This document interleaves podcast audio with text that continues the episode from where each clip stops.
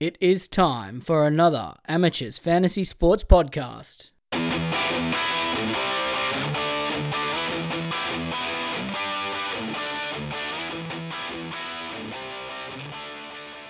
Hello, and welcome to another episode of the NRL Fantasy Amateurs Podcast. It's Mark here with Rob and Ryan. And boys, we start. I sort of started talking to you off air, and and I figured it was probably just easy to hit the record button. But I'm a little bit at sea this week, and all my planning has gone out the window with uh, Jack Bird being uh, rested, quote unquote, for an unknown amount of time. I just not really, not really sure what's happening there. But uh, Ryan, obviously, you know, a man that's not interested in buy planning but is interested in gun centers. How's Hmm. uh how's the bird injury slash resting impacting you? Yeah, well, I mean, it leaves me one short this week. Um, so yeah, I'm going to need either a uh, wing fullback or a center. Luckily, I held on to Manu, so that's paid off for me there, giving me a little bit of flexibility. But it makes it a little bit tougher as well with uh, three teams on a bye. Um, it sort of limits the potential options there as well. So yeah, definitely uh, an unexpected headache. We weren't expecting it uh, 9 a.m. this morning, but it wouldn't be a team list Tuesday without one of those. Yeah, well, um, and I mean that's the thing is at least Rob, it was sort of lunchtime when it happened for you, mate. So you know you get a bit more, you know, opportunity to be be in your day, and you're not walking around dazed and confused like I was at nine o'clock this morning. Um, yeah, I mean, I'm in the same. I'm in the same boat as you both. I think um, Bird is pretty ubiquitous, isn't he, and across the good teams. So I think it's Mm. going to be um, looking at potential options. It's almost like you don't want to over-index on gun center wing fullbacks as well. It's kind of been like quite good not having, you know, really expensive wing fullbacks um, because Mm. ugh, they just don't score very well, right? Um, Well, yeah, so we're getting good yeah. results out of the chances of the world. Yeah, even the Bulas of the world, right? Like, so it's like, yeah, there's. I'm sure there's going to be a stack of questions about how to replace him. Is he a sell? Uh, how much money to spend in your outside backs? Um, you know, lots Yeah. to look forward to. Plus, you got the option of moving him on to like a guy like John Bateman and putting money in the pocket, which is, you know, in itself, if you can afford something like that, you know, an interesting option. But yeah, as you say, we'll dive into it. And uh, boys, obviously, State of Origin Eve. Mostly when a lot of people are going to listen to this, I assume it's going to be State of Origin morning. We won't jump too much into that. I think I'm going to catch up with, uh, potentially catch up with the Boom or Bust guys on Thursday to discuss fantasy impacts for Origin. Um, I, I'm not sure how many spots we've got open there for amateurs team members, but we'll uh, we'll see if we can come up with some stuff if there's anything big fantasy relevancy wise from Wednesday. So um, just know that we'll put something out to the socials with regards to that, and you don't need to smash us in the inbox. We will tell you our thoughts post Origin. Uh, boys, we're going to start off with the West Tigers coming up against the Raiders Friday night. Only one game on the Friday, 8 p.m. game. Tigers looking pretty normal. Obviously, Joe O's gone. Uh, Seyfarth comes onto the bench. I think this is probably good things for Klemmer as well as Pap and Bateman. And I mean, all three of those guys seem like really interesting options, particularly given they've now played two of the three buys that they're going to play. So they've only got the one left in round 17, which weirdly enough is shape, shaping to be a difficult round because there's heaps of really good options this week, but they all play for the Tigers or the Sharks. Yeah, it's it's turning into a little bit more difficult to fill round 17 than round 14 at this rate. But um, yeah, I think the question of the week is probably going to be these two Tigers second rowers, isn't it? Yeah. Yeah, well, I mean, I'm sitting here already with Papali'i in my team, and I'm strongly considering going to Bateman as well, but I've also got Bula, and, you know, then you're starting to fill up pretty quickly on, on you know, guys on the buy in round 17 without having a Pangai or an Oluapu or something Nicho like that. Hynes. So, Nicho Hynes, uh, Briton Nikora as well. So there's plenty of options there. Rob, are you are you a Tigers free man at the moment, or you you just got Bula? Just got Bula at the moment. I th- I'm still running Preston, which is another round 17 issue. Mm, Um, about him. but I think I will upgrade him before 19. I think that's Yeah. my plan. But I, Okay. yeah, I, I I think um they're both really good buys. Um, and Klemmer as well, even. Um, so Mm. yeah, it just depends what positions you need, uh, what your bench looks like. Um, but yeah, no, look, they look great. Yeah, I'm really liking Clem with Joe O gone, uh, as I think there is some potential for some really good minutes here in this pack. Um, obviously, we're probably going to see Bateman shift to the middle and Capola come onto that uh, edge now with those the less minutes on the bench as well. Capola was a really interesting one early in the season. He was he got pretty expensive at one point there, but he's dropped all the way down now, so he's one to keep an eye on as well if there's an edge back row injury. Uh, any that's probably it for the Tigers. Jahream Bula's are every week wing fullback at the moment. Yep. Full faith. Full faith. Uh, moving across to the Raiders, Seb Kris has been named despite going off with that knee injury. He's actually quite cheap, but you know he's had plenty of opportunity to make money and hasn't. Uh, he seems one of those guys that's probably better for regular footy than he is for fantasy. Uh, we see Albert Hopoate move into the centres with uh, Cotric coming back onto the wing. So, who, oh, I guess, yeah, okay, we'll lose uh, Joe Jarrod Croker for this week. He'll come back next week for his 300th game at GIO Stadium, probably at the expense of Cotric. So, in the short term, we'll stay away from him. Raiders is all in the forwards, boys. Uh, obviously, Tapine, big score. Horsburgh, big score. And Josh Papali'i, big score.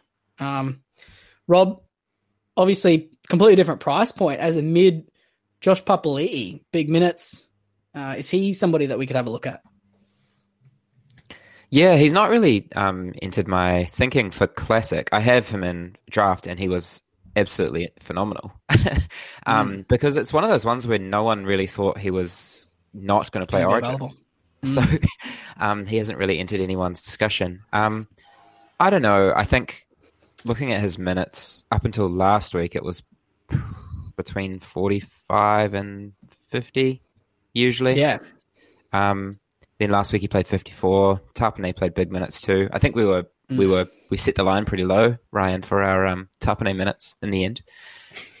um, but yeah, potentially. I mean, it doesn't play 16 though, right? Which is when we need the mids. Mm, you're right.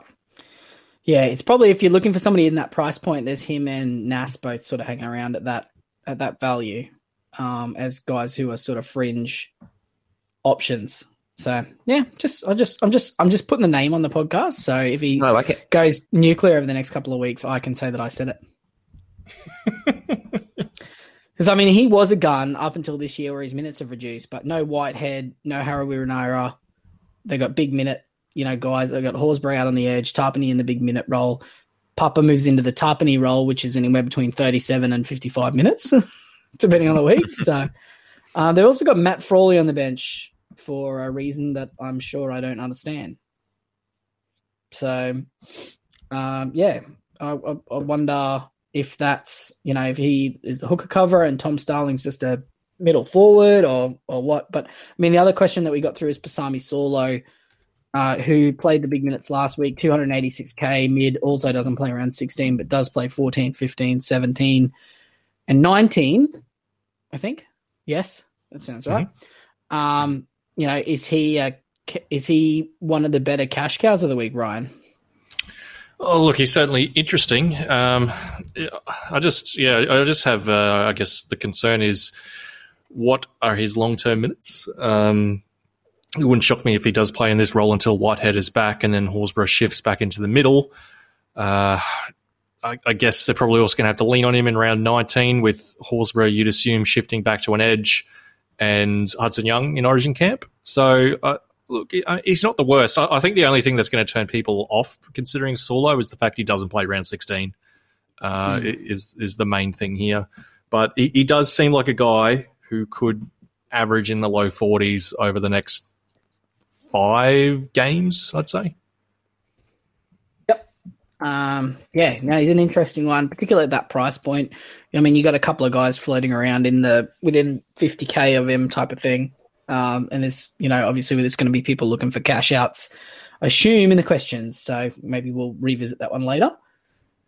Uh, moving on to the Waz up against the Dolphins. The Waz very unlucky not to get the dub. Probably their own worst enemy. Um, the baby Broncos really stepped up on the weekend. Rob, is that too much of a sore point at the moment? No, it was we played pretty badly. I think um, it was just one of those ones where I thought we would dominate through the middle. I'm sure we all did. Um, and and then you know Shaun was not great. Um, yeah, just lots of dumb errors and not finishing. And yeah, I think we can mm. dissect that game as as many ways as we can, but just just got to move on and beat the Dolphins this week, hopefully. Yeah, well, the Dolphins are so not worried about it. They've just not named Tom Gilbert and Hamiso um, yeah. after coming off their win. Uh, but I mean, fantasy wise, Shaun Johnson, we sort of discussed on the Sunday pod, which I forgot to put out until Monday night. Um, you know, he's still got a big chunk of the percentage kick meters and base stats, just, you know, a bad game for the Wires in general. Uh, Jackson Ford still missing lots of tackles, and he's a, a no go, I think, until he can show us something that's not that. Uh, Charnze is great. Wayde Egan's back. Uh, but Mitch Barnett's back too. So hmm. um, probably more good for footy than fantasy. Tohu a lower score, but but he's good. Anything more? No, any notes here for the Wires, Ryan? No, I don't think so. Um, I mean, I, we got Luke Metcalf again. He was a little bit disappointing last week, though. I'd say um, didn't really contribute yeah. a whole lot other than tackles and errors for the most part. Rob, how, how are you feeling, mate, on, on your boy Metcalf? Yeah, you, you wouldn't have um, expected a better um, intro to league, right? Against the baby Broncos, no Payne Haas, no Carrigan, no Reece Walsh. Um, he just looked like a passenger out there, eh? Um, he, yeah, he really just froze under the bright lights of McLean Park um, with all the with all the pitch invaders, um, and yeah, I, I hope he does a bit better um, in the next few weeks. But I nothing I've seen really think makes me think that he's going to lose. Uh, that Te Maire Martin's not going to come back in um, after our next buy. So yeah, hope he does better for the Warriors' sake. But um, think he needs some more reserve grade, if I'm honest. Yep, hundred percent. He's uh yeah, he started off good, and then as the game went on, he got worse. So, but even like even his good start was just tackles. Like if you look at his yeah, halftime yeah. score, it was basically all just tackles. Yeah, yeah. Uh, for the for the Dolphins, Kodi, you know he's fullback again, which you know he's probably nearing his peak price. Um, I think his break even's eighteen or so, but yeah, you can sell him if you want. Yeah, he's he's one. Yeah, you can definitely play him for another week if you need a green dot or move on from him. He's a you know he's a good number. I think. Um, you know he's but yeah he's been good. If you got him at two fifty k, it's a nice little two hundred k cash cow for you. Uh, outside of that, Milford stealing all the kick meters from Toa, and he's a really interesting one. Is he? I mean, three hundred seventy-two k. Yeah, he's one who would have been uh, high on my list if Hamiso was in this team because that just adds the extra sort of spanner to this works. Is like what happens when Hamiso returns? Does because I mean Kodi's been very good. Um, does Kodi go back to six and Milford to seven? Does Katoa go as, as, the utility, or does Milford just go straight back to the bench? I don't know. I, it, it's tough to yeah. say which way Bennett's going to go here because someone's going to be the odd man out. Well, Milford played more like a seven, didn't he? He did, yeah. Yeah. So I just think maybe Katoa could do like he's had some first grade. He could actually do with a you know trip back back to Reggie's to sort of get a bit more confidence up and build on his game a bit more. But I mean, the best way to learn is by being in first grade though as well. So you know, bet I'm no doubt that Bennett knows a lot more about how to develop a young half than I do. So I'll probably just shut up and let him do that um, and avoid every player in the spine for the Dolphins outside of gun number nine, Jeremy Marshall King who is an interesting option for those looking for a complement to Robson. Uh, obviously, him and Cook have the same buy schedules through the next sort of five weeks uh, in terms of availability. Uh, obviously, main difference is no danger of being picked for Origin for Marshall King. Uh, Lemuelo is doing good things. Uh, Valynce not doing good things. Uh, any boys? Any additional notes here for the Dolphins? No, I don't think so. Do you think we can move on. Yep, great. Oh, Isaako's uh, just been incredible. I just, I'm oh, sick of it. Yeah, I keep yeah. seeing his name. We actually like had a look at him for a gun wing fullback today. How um, depressing is that? I'm not completely not. Um, I'm not completely decided that that's not the way I'm going either. No, it's just he's been so, so consistent, um, and has scored just lots of tries. You know, kicks goals. Well, the goal kicking's doing wonderful things for his base. Yeah. So, you know, like for example, this game against the Raiders in round nine, at 10 points in goal kicking. Without that, he would have had a 23, but they boost him up to a 33. He has, hasn't got sub 30 since round two. That's his only. he's yeah, that's his absolutely- only sub thirty, right? It's like a twenty-seven. He's just been so phenomenal, so so consistent Yeah. for a winger. It's crazy. Yeah, just massive. So, yeah, he's great. Uh, him and Meaney are in the same sort of price point, and Osaka's averaging more at the moment, but plays one less game.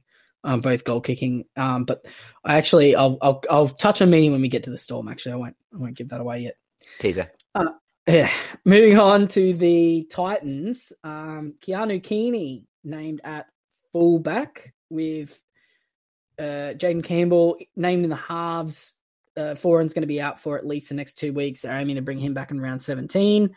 Uh, anyone with Jayden Campbell, obviously, he's a really interesting option. Uh, should get some base there. You know, um, Kini's sort of a, a nothing really. I'm kind of surprised that they haven't looked at Phil Sami fullback with uh, Brian Kelly back in the centers, but I mean, obviously they want to, or Mamalo even on the wing with, uh, you know, Jojo in the centers and Sami at the back, something like that. They still may yet, I guess. Um, but Kini, obviously, was- there was some positive news stories, but Ryan, it's hard to tell with these young guys whether those that's just sort of puff pieces from the media or whether the guys actually are good young players. Yeah, well, I mean, no one wants to come out and absolutely slate someone who barely played first grade yet, do they? Um, No. It's probably probably a bit of a bad look. So, um, yeah, no, I've, yeah, Campbell is somewhat interesting. Um, moving to six, I, I'm not sure. I'm still not sure he's going to get enough time because even uh, what I think they're saying Brimson about round 17 now, aren't they? Mm, yeah. Um, so, I mean, two weeks. If he played round sixteen, it would probably be a lot more interesting. But two weeks, I'm, I'm, Yeah. I'm not, not too sure that's enough. Yeah, I'm happy to give it a swerve. Tanah Boyd, I think I'd probably be hanging on to him. Uh, although two sort of low 50 or lo- like sub 50 scores in a row. Uh, I know, Rob, you were looking at moving him on potentially this week. I'm not sure. Have I talked you out of it or not yet? No, you raise a really good point. I think um, although Boyd and Damien Cook are the exact same price, uh, Boyd's going to play two more games. So, yeah, it's not like um, Cook has been, you know, storming the house down. Um, so he's kind of in that early 50s, and Boyd's kind of probably slightly above his peak. Um, he's been doing a little bit better than we thought, but yeah, I'm not sure it's worth a trade, um, especially because they cover the same buy rounds if you have Robson as your other hooker. Um, so yeah, I I think I'll keep him, and I've now got other issues with Jack Bird. So I wonder though, Yeah. is like Boyd down to I will get there, but Boyd down to um the Roosters hooker Turpin an option. um, I'm going to give you my thoughts on Turpin when we get there. Yeah, very good. Okay. Um, David Fifita named a backup from Origin, same with Tino. Uh, they don't really have the cattle to not name them, although they do have McKaylee and Jaimin Jolliffe in the extended bench as well. Jaimin Jolliffe coming back from, I think it's a pec injury, and McKaylee has been down there for a while, not named, but, you know, he's a bit of experience as well. So, um, yeah, we'll see how it goes there. Hmm. Yeah, it's uh, pretty much just par for the course for the rest of the uh, forward pack, isn't it? Just Yep. hopefully, hopefully, uh, Fifita backs up and Big Mo chomps out some big minutes. That's what I want. Yeah, big mo. Big Mo. Uh, moving on, moving on to the Rabbitohs. Blake Taaffe named at fullback with Troll Mitt ruled out from State of Origin one with a calf injury. And boys, this is 100% the shame of the last couple of days. Um, is Latrell obviously scared of Hamso, uh, which is understandable. I, I I I wouldn't want to play either. The whole Blues team actually seems to be scared between Payne Haas, Latrell, and Nathan Cleary coming up with I've got a sore tooth and I might not be able to play. uh, but you know, we, we digress. Would it be Um, but- Queensland? yeah, fair, no, it wouldn't be, mate. As I said on, on Twitter, Munster would just yank it out with a pair of pliers and keep going. So you know, that's it's just it's different. You know, it's just one team gets state of origin, and the other one doesn't. Um, Oh no. Richie Ken- Richie Kennar's named on the wing. Uh, he is at an interesting price point as well, but I mean, this but he's he's right, crap. right, right. yeah, wing spot for- Ryan had a look at his uh, reserve grade stats, uh, and they were Yeah, less than impressive. really. So Yeah. this right wing center spot, uh, right wing spot for the Rabbitohs is a bit of a carousel. So we might see Isaac Um, Thompson back before before long. Yeah, I'm not convinced uh, Richie Kennar won't go backwards in price from where he is right now. Yeah. Okay. right. Okay. Interesting. Oh, the co- the old Xavier Coates treatment. Yeah. Uh, yeah. Uh, outside of that, Tevita Tatola, you know, he's there. Colin Matungi's back. He's an interesting option once he drops some cash. Probably the other side around 16, I guess. Um, he's at a nice price point at the moment, but you're going to miss three weeks. So he's a tough ask to buy. Obviously, Damien Cook is an option. I think he is a value. You can buy him. Uh, but, you know, there's a number of options around that range, and he's gonna he's still got three more bye weeks, assuming he doesn't get picked for state of origin, in which case he'd miss four weeks for oh, that was game three. Obviously, he'd have to be picked for. So um, yeah, no, it's it's it's probably for the Rabbitohs. It's it's Cook, and that might be it. Yeah, because there's no one else you really want to be. T- I mean, Campbell Graham potentially could be an option if you Yeah, need are a we centre. worried about the sternum injury for his? I his do not scoring? want to be actively choosing to buy somebody with a sternum injury. Yeah, Um, that was my only was concern a bee's dick away him. from playing state of origin. Mm. You're probably So- right. Yeah. Yes. Uh, yeah. So we'll just leave the Rabbitohs there. Sharkies and the Broncos. Uh, Hynes obviously named to back up, pending you know Nathan Cleary having a Suki Lala and missing with uh, a sore tooth. He'll play probably a limited amount of minutes and back up with no problems. He's my captain of the week, I have to say, with Cleary likely playing a full 80 in State of Origin. Um, I'm not super concerned about the matchup per se.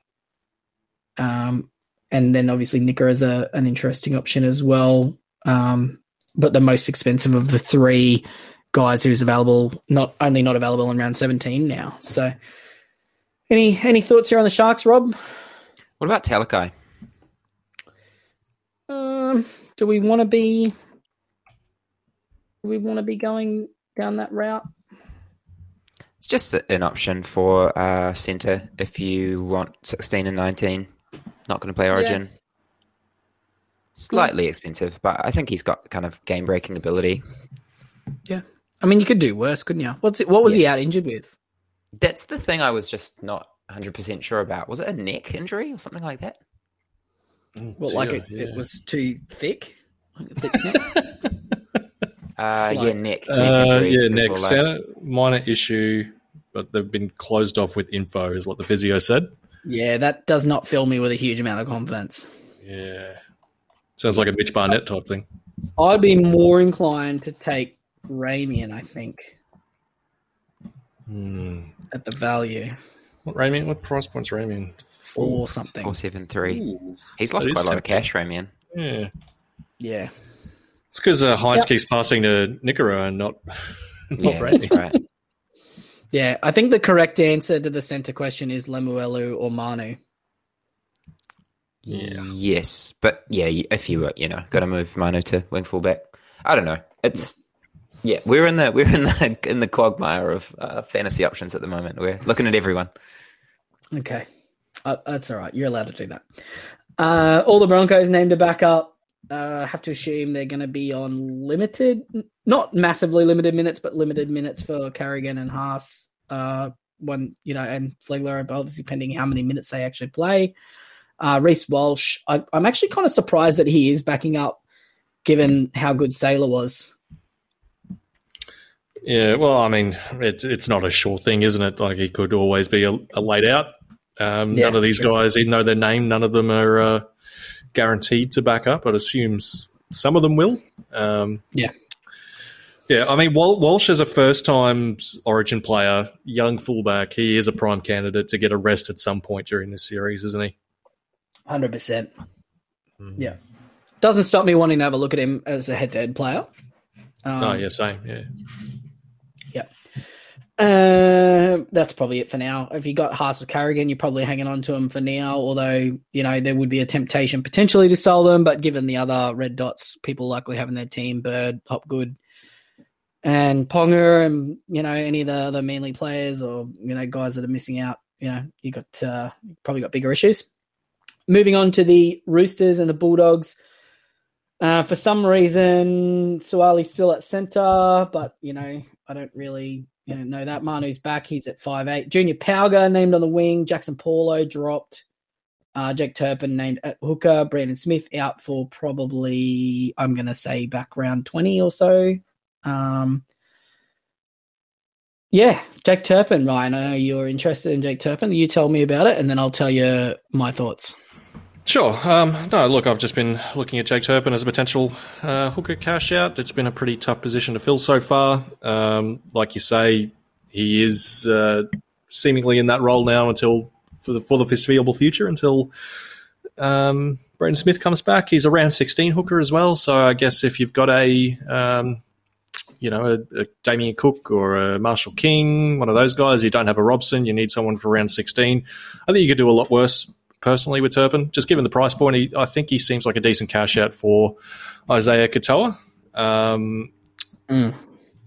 And I think Mark's about to tell me why I'm wrong. Go ahead.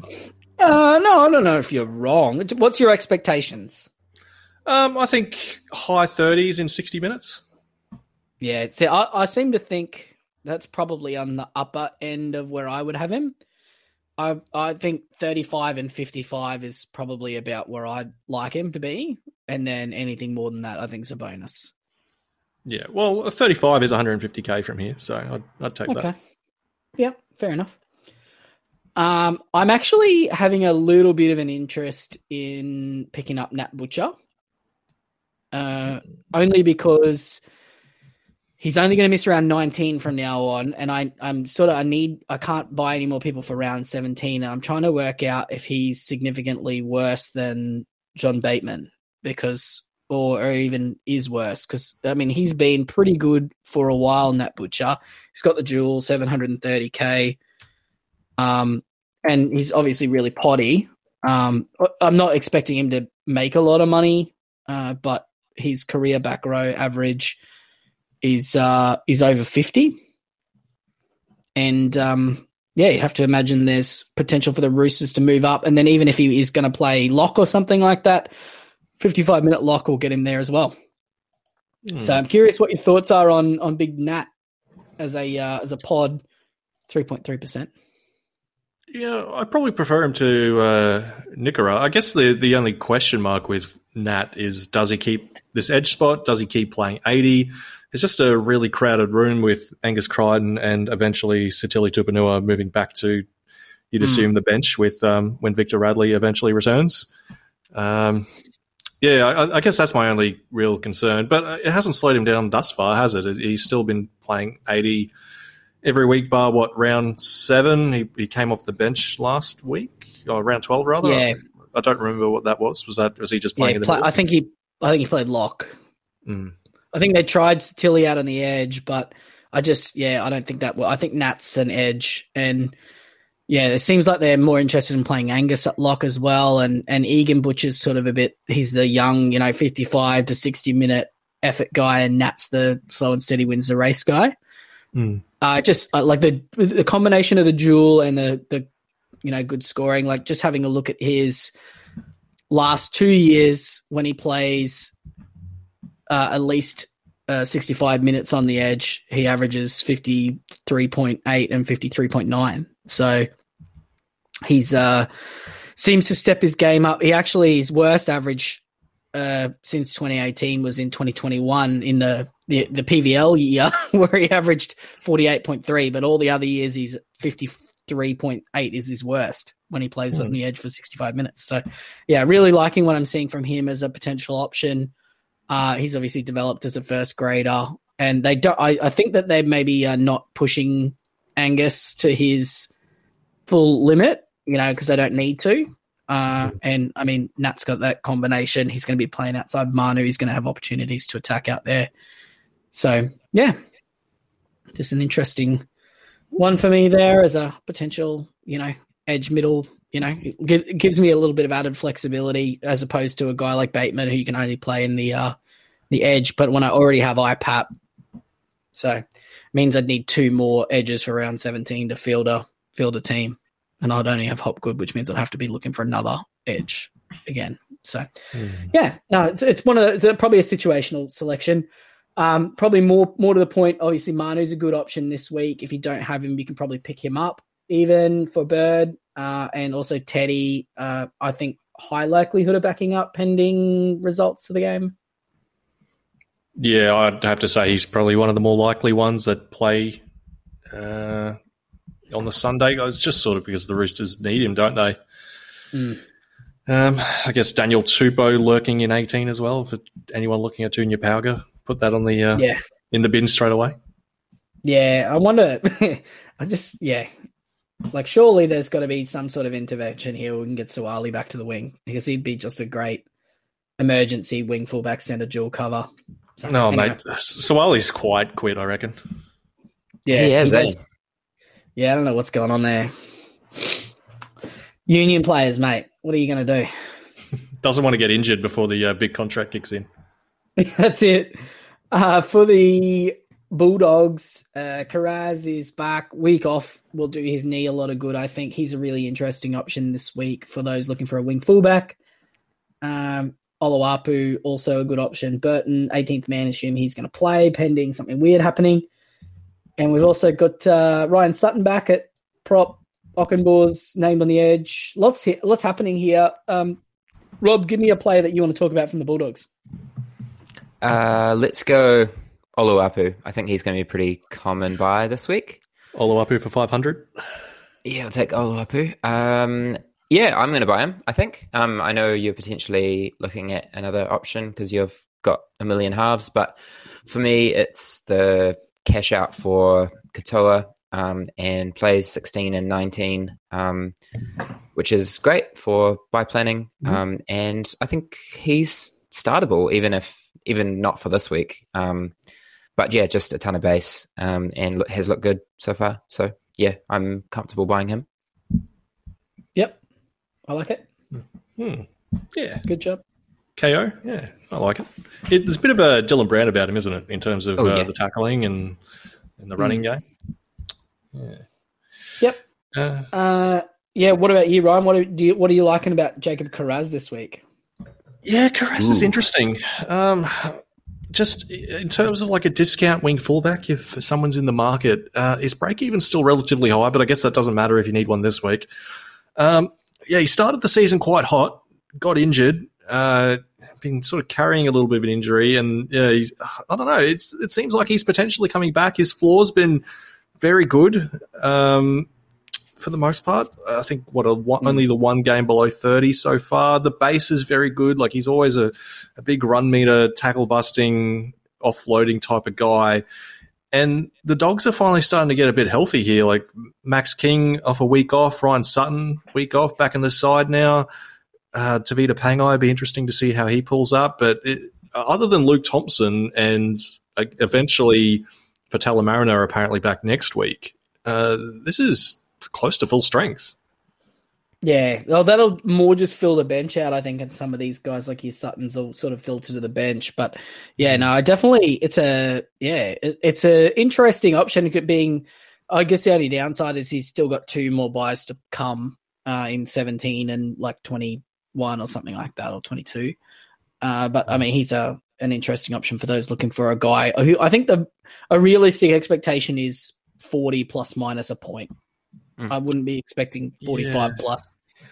I'm just sort of looking at him as a uh, a bit of a cheaper ceiling option. Like he's we've seen the ceiling, like he's capable of a 90. Um, Yes. So just yeah, just given the price point, if you don't want to spend up on say like a Dylan Edwards, who's obviously uh, much safer, but you're paying full freight plus maybe a little bit more. Mm. Yeah. and just a position that's been very inconsistent. You know, maybe it's better to just cheap out a little bit. I don't know. And Edwards Yeah, doesn't play 19 either. So, uh, yeah, they, wing they're fullback's obviously quite gonna they're gonna provide the different different covers. But yeah, I'm I'm seriously looking at Kiraz this week. Yeah, me too. Uh, yep, that's probably it. Is the other one. He's named on the edge and has been slowly increasing in minutes. He is available at the wing fullback and has a negative three break even, but he's going to be on the edge back row.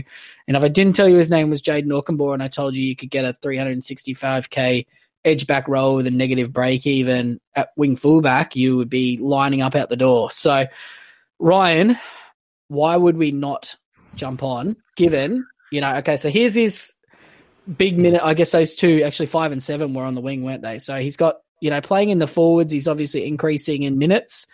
Uh, in the last two weeks, he's played 50 something minutes, scored a try both weeks, and averaging 50. Yeah, the only thing that is sort of holding me up is the four forward bench here. Plus, as we mentioned, uh, Faitala-Mariner and Pangai to come back into the side, who obviously are considered more middles in this team. But I, I guess my only concern is is Okunbor going to play 80? Um, if you could comfortably say he's going to play 80, then yeah, I'd, I'd be all in. It's just that's the only little hurdle that's that's holding me up here. He sort of seems like he could be a 55 to 60 minute guy because um, Jacob Preston does have that 80 minute role locked down, doesn't he? Um, yeah. Yeah. Uh, what, what are your thoughts? Um, I'm not. I wasn't shopping in that price bracket, um, but I might be now. Um, you know, I was looking at. I had a moment of weakness where I was looking at Jackson Paulo before TLT, um, just for a, just for a dual cover that's available at wing fullback and center and plays and only misses around 19 and that's it. But you know he's not named, which means I'd have to go up to Suaalii, and then I'm now looking at myself going, well, you know, is Okunbor a better option? But you know uh, that he doesn't have the center, which you know the center thing is a big thing because you know once you know let's say if you're one of those people that has Bird, Lemuelu, and Manu, with the thought that you could just plug one of them in the edge, you know, if you were short and and plug Jahream Bula in and push the, or push the other one up, like play Manu at wing fullback. If you trade Bird out, you then find yourself with no centre cover with Manu and Lemuelu. So you're really looking for a centre, and you don't really want to buy another gun centre because centres suck. Um, but the only cheapies running around is Tommy Talau. Um, and you know, do we want to do that to ourselves emotionally? Probably not. Um, and and that's what's led that what led me to the uh to the Paulo experience. So yeah, I don't know, don't know. Probably no is the answer to the question. I'm not interested in Okunbor. Yeah, I'm, I'm probably like uh, I don't know. I'm sort of thinking like that's why I'm looking at Kiraz. Like if you want to go someone who's a little bit cheaper, um, at least with Kiraz, you know he's going to be in the side every single week. You know he's going to be playing 80 minutes as long as he doesn't get injured. He's got the mm. ceiling. Yes, he might not make as much money, but I don't know. Like, how many more cash cows do you need? I think everyone's starting yeah, to run a little bit low on that, trades. Can't be that many more. Mm.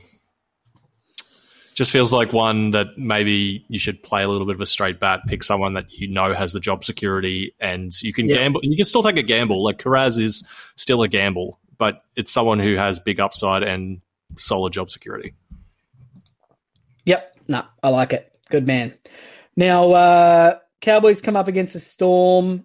Uh, Semi Valemei named on the wing for Murray Taulagi, who's named down in the extended bench. No, he's not. Yes, he is.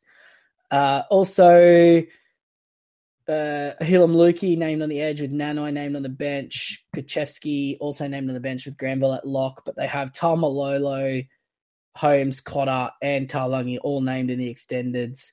I have to imagine Taumalolo is just going to make captain's run and come straight back into his lock role, pushing Granny in, Gosiewski out, uh, oh, Granny the bench, I mean.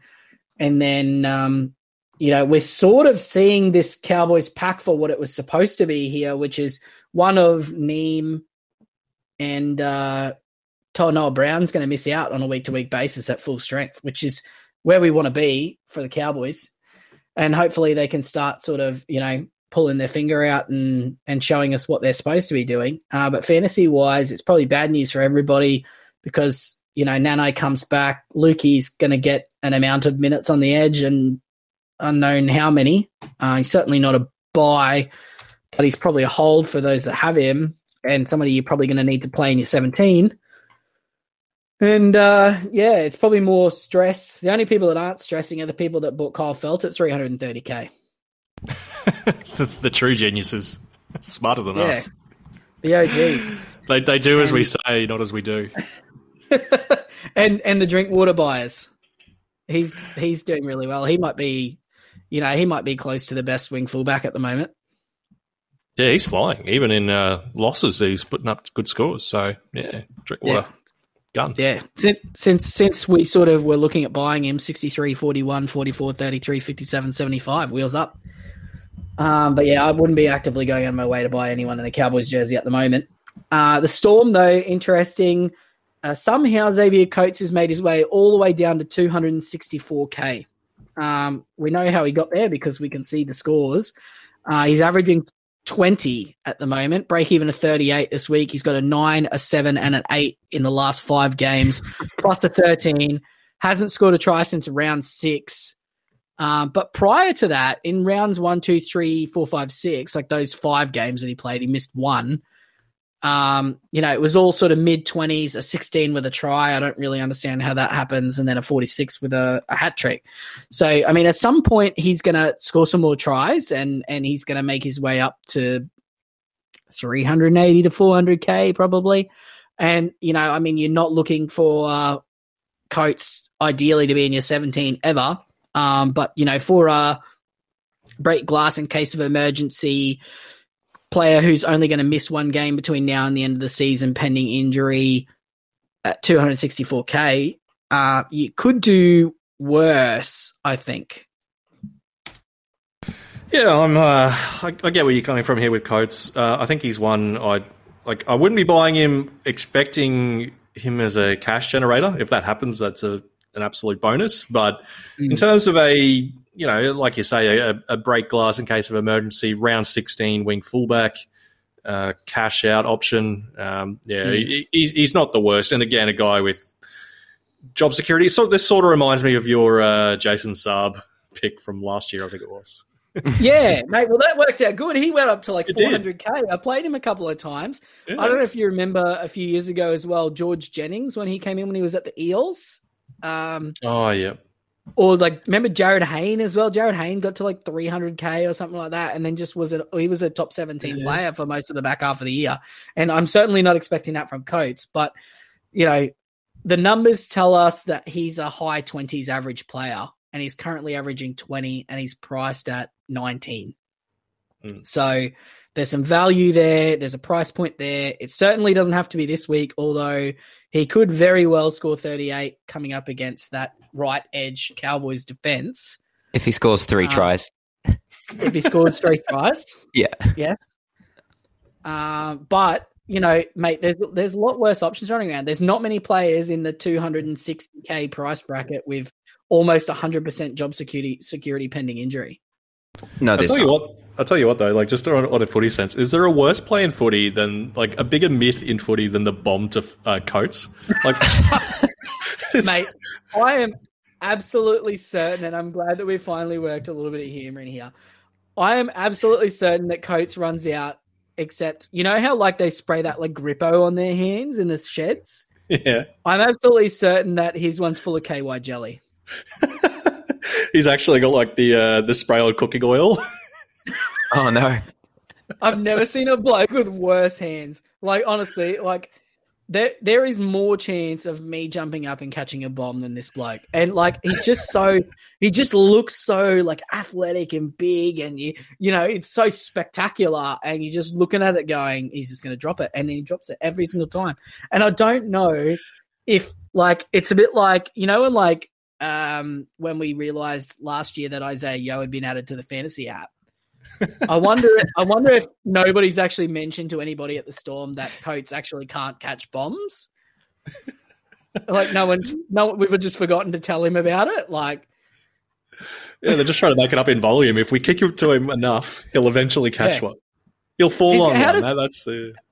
How does a bloke like that have four tries in eleven games? No, ten games. Four. Like, look at the size. He's massive, and he's a try. Like, there, mate, there is some po- boys. There is hundred percent. This is a Mark Jessup guarantee. There is some positive try scoring re- regression coming here for Xavier Coates. He's absolutely going to finish the season at seventy to seventy-five percent try scoring rate, which means he's going to average a try a game now to the end of the year. Do you remember that season where Blake Ferguson just couldn't couldn't score a try? Oh yeah, kind of reminds me of that. Yeah, just he got like what he got like three tries in the whole year. I'm Just crazy, and, it and like and none see when it till was. round twenty or something. It was crazy. It was crazy stuff. Yeah, and like it got to the point where like they were trying to feed him one. Like it, like it was actually a thing where they were trying to feed him a try. It was like Alex Yeah. Twelve. Yeah, he- so here's Blake Ferguson.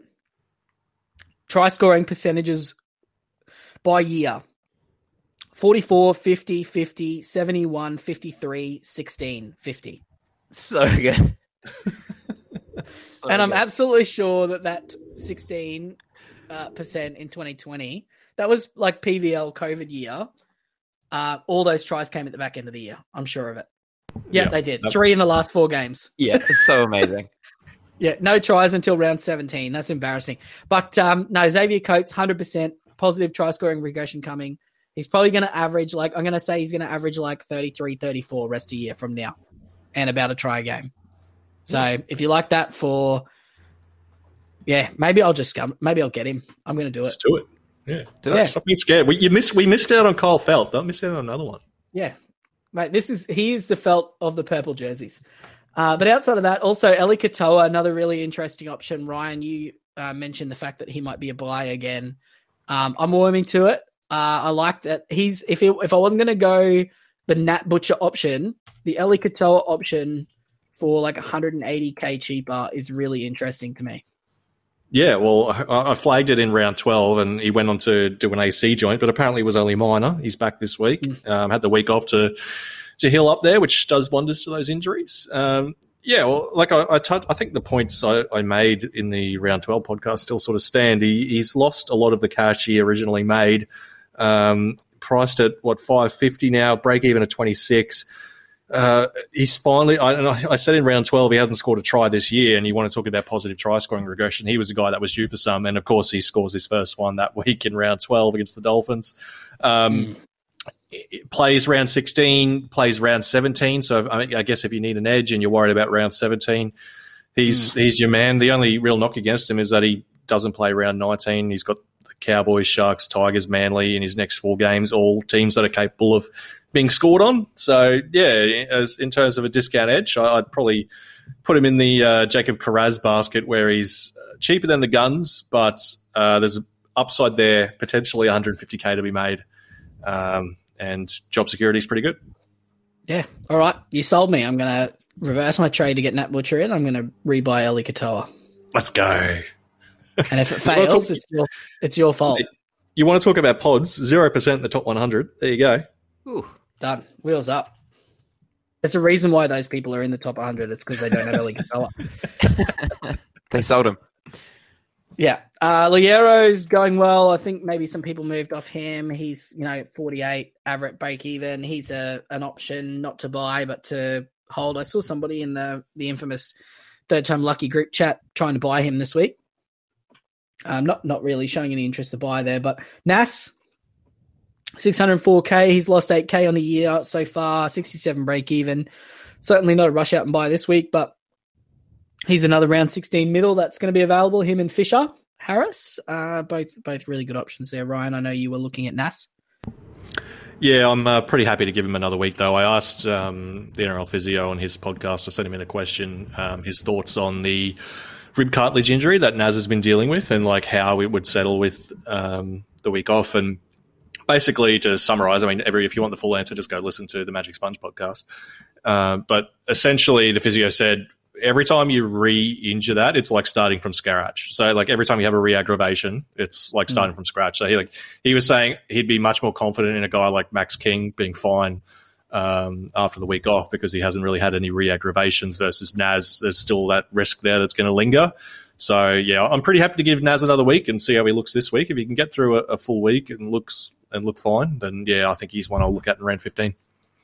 Yep. Uh, the other guy flying under the radar, Josh King, 650k middle, averaging 52, break even to 55. He obviously started the year really well, slowed down a little bit, but he's been really consistent with a you know four scores of 40 or more the last four games, uh, and some tough tough matches in there. You have to imagine he's going to have some you know, better scores against some easier opponents. That seems to be how he scores better. I don't really, his, his scoring doesn't really make any sense to me. But, you know, at 650K, uh, guy is going to play, you know, 65 to 80 minutes a week in the middles. You know, you could do a lot worse than that uh, no dangerous state of origin as well. So just just flagging that one there. Um, Rob, any additional thoughts? Oh, we didn't talk about Nick Meaney. You Yeah, teased man. it. Yeah, you did. You did. You Almost almost forgot him. did. We would've Um, had, all right. um, yeah. No, All you go. You go. I would have had a riot. All right. So Nick Meaney, I had a thought that maybe I would like to buy Nick Meaney. Um, and you know, at, at that price point, goal kicking, uh, the infamous Magic Sponge podcast, they're talking about Papenhuyzen. I'm I'm pretty confident we're not going to see Ryan Papenhuyzen this year in the NRL in a jersey that doesn't have the number 14 on it, if at all. So l- looking at Meaney, his uh, last two years at fullback, he's got 15 games at an average of about 46 points, which would make him uh, a gun keeper wing fullback or close to it this year, potentially with some you know upside. But um, you know, then I sort of looked a little bit closer, and I don't think I've ever seen a team with a worse schedule rest of the season. So I'm just going to lob this out here just quickly. So obviously the Cowboys are, you know, don't know what's going to happen there. Sharks are a good team. West Tigers, but they play them without Munster. Uh, then they come up against the Seagulls, Panthers, Roosters. Knights have actually been surprisingly good. Eels, Panthers, Raiders. And then they don't actually hit a quote unquote easy game between now and the Cowboys, in my opinion, until the Dragons in round 25. So I, I just I wonder if maybe he's not going to get as many attacking stats. Um, and so I sort of shied away from it. I got to say though, the comp's so even this year. The only team there that really scares me defensively is Penrith. He's got to play Penrith twice, but other than that, like I like even though the Sharks are a top team, they're still a team that can concede points. Um, same with you know Canberra, Parramatta. Like Parramatta has been one of the worst sort of for for and against, um, like points against Yep. this year. So I, I- wouldn't have a problem with Meaney, and I kind of like it now that you bring it up. Because yeah, like like you said, it doesn't seem likely that Papenhuyzen's going to be back this year based on what we've heard. So yeah, I, I Mm. kind of like Meaney. I think he's one I'm going to look at as a potential bird replacement. Um, just with the, I always like a goal kicking wing full, uh, fullback. Always adds to the base, Yeah. which is nice. I think I would take Meaney over Edwards. I agree at the price point. Yeah, Yeah, for 100k. The question is really is Meaney 200k better than Kiraz? That's the Mm. I think For- it's a round 17 issue potentially, isn't it? As well. yeah. But what can The you do with head-to-head. 200k? yeah, Yeah. For head to head, Meaney. I, I think I'd uh, probably prefer Meaney for head to head. Mm. Well, he's one less trade as well that you have to make, really, isn't he? As well, Yeah, because Kiraz isn't a keeper. Meaney might be. Perez might be a keeper. I don't think so. Marius is a keeper. And um, Greg Maz- Marzhew. Mazu, sorry. Mark, yeah, yeah, no. Rio, Marzhew's no, about- uh, Leicester City. Maj- Marzhew's about 20 kilos heavier than Kiraz. Yeah. Yeah. I know. It's just Yeah. the state of the wing fullback position, right? It's just we don't know who the keepers are going to be. It's going to be Edwards. It's going to be Latrell. But after that, we don't really know. It's going know. to be Chance, which is Chance, Drinky, and Bula, mate. Maybe. Hopefully. Yeah, Yeah. nah, that's all right. Nah, we'll see how we go. Yeah, old Chance, such a, a beautiful man. Um, moving on to the last game of the round, which sees the Panthers come up against the Dragons. Uh, Panthers naming their full strength team. Have to expect there's reduced minutes, but probably not restings for you know your Isaah Yeos of the world. Expect Fisher Harris hopefully to play a couple more minutes. If not, I'm going to be really angry. Uh, Scott Sorensen has been a really interesting one. He's picked up the jewel as well. He's another one in the Nat Butcher category of, you know, guys who are available or at both positions now, only misses round 19. Uh, in the two games, the last two games, he's played 80 minutes and just been an absolute monster, averaging 70. Uh, can we take him seriously as a potential keeper, or do we not trust the Panthers' rotations? Rob, starting with you. He's been pretty consistent. Um, he's kind of got the role that we all thought uh, Hosking might have. Um, yeah, how much does he cost? Too much. Yeah, that's kind of the issue, isn't it? Like, if you'd got him, Yep. if you, for some crazy reason, you'd decided to get on, um, you'd be absolutely laughing, right? He's been phenomenal. Seven six. Um, but yeah, I I think he could be a a keeper. Like for what Yeah. we've seen, in the edge position. Um, like it is really Fifita and Hopgood, and then a big drop off, and and we're not even hundred percent sure Hopgood's going to be a keeper long term. Um, but yeah, I think he's definitely in that mold of like could be an early fifties kind of guy. Um, he's got the jewel now, which is nice. Doesn't play nineteen, but um, plays seventeen. So yeah, definitely an option Yeah. if you're uh, not wanting to get on. Who did you? Who were you just discussing? Eli Katoa or um, Yeah. Well, the question is, yeah, 100, or- 130k more for Sorensen than Eli Katoa. yeah, I guess it's the it's more the Bateman Papali'i question, isn't it? Um, Yeah. yeah, and Penrith is a better team than the Tigers, so Yep. Uh, maybe. Tigers are pretty good. Uh, Tigers beat just- the Panthers, so they did. Also, just keep an eye on Soni Luke uh, down in the prices if there's any sort of you know shenanigans there where he plays more minutes. Um, Nathan Cleary's a fine hold, fine captain if you don't have Hynes. Otherwise, probably just put on Hynes. Is that the way we're sort of treating that this week? Oh, I've currently got it on Cleary just for the matchup. I think he's, I think he's still going to play 80 minutes here. Like the, the uh, Ivan's never really shown a tendency to rest him, but I, it's probably one to think about after Origin. See how guys, you know, if they take any heavy knocks, how they pull up. Um, we don't have to make a decision until 8 p.m. Friday this week, so a bit of uh, extra time is is nice. Yeah, I'll be well and truly slizzard by then, so hopefully I don't forget. um, the Dragons, uh, Tyrell Sloan uh, continues his descent back into cash cow territory. Uh, Zach Lomax is an option, but probably not a great one. Uh, ben Hunt named a backup with uh, Sullivan going back to the bench. Jack Bird out. Uh, Baby Hands is back. Uh, Billy Burns named an edge with Murdoch. I like that little noise with uh, with Murdoch Masilla named on the bench. Um, Embi's gone. Uh, Toby Couchman, one and done. Uh, any thoughts here, uh, Ryan? You want to give me your first little, Um, Jacob Liddle season? maybe? Probably not. No, no interest. Great game last week. Oh, I, I didn't say no interest. Oh, Um, my level of concern with him is around when Sullivan plays, the fact that Sullivan plays 20 to 25 minutes, and that's just a little bit too many minutes being stolen from Liddle. Yeah, because it seems like the question um, this week in terms of hookers is like you've got the expensive ones, so you've got you know your Cook versus Marshall Kings, although you and then you've got your Liddle versus Turpin, and can you really justify spending an extra what 130k on on Liddle over Turpin? Mm. Well, unless you go somewhere in the middle and get a Reed Mahoney. from nowhere. why, are you, la- why are you joke. laughing, boys? Good, good Why are you laughing? Oh, I, I don't know if they'd added him back to the app. Have they? Get Blake The Brailey. Dogs? No, mate, he was tied last week in round 12 against the Dogs, but before that, 60, 46, and 53.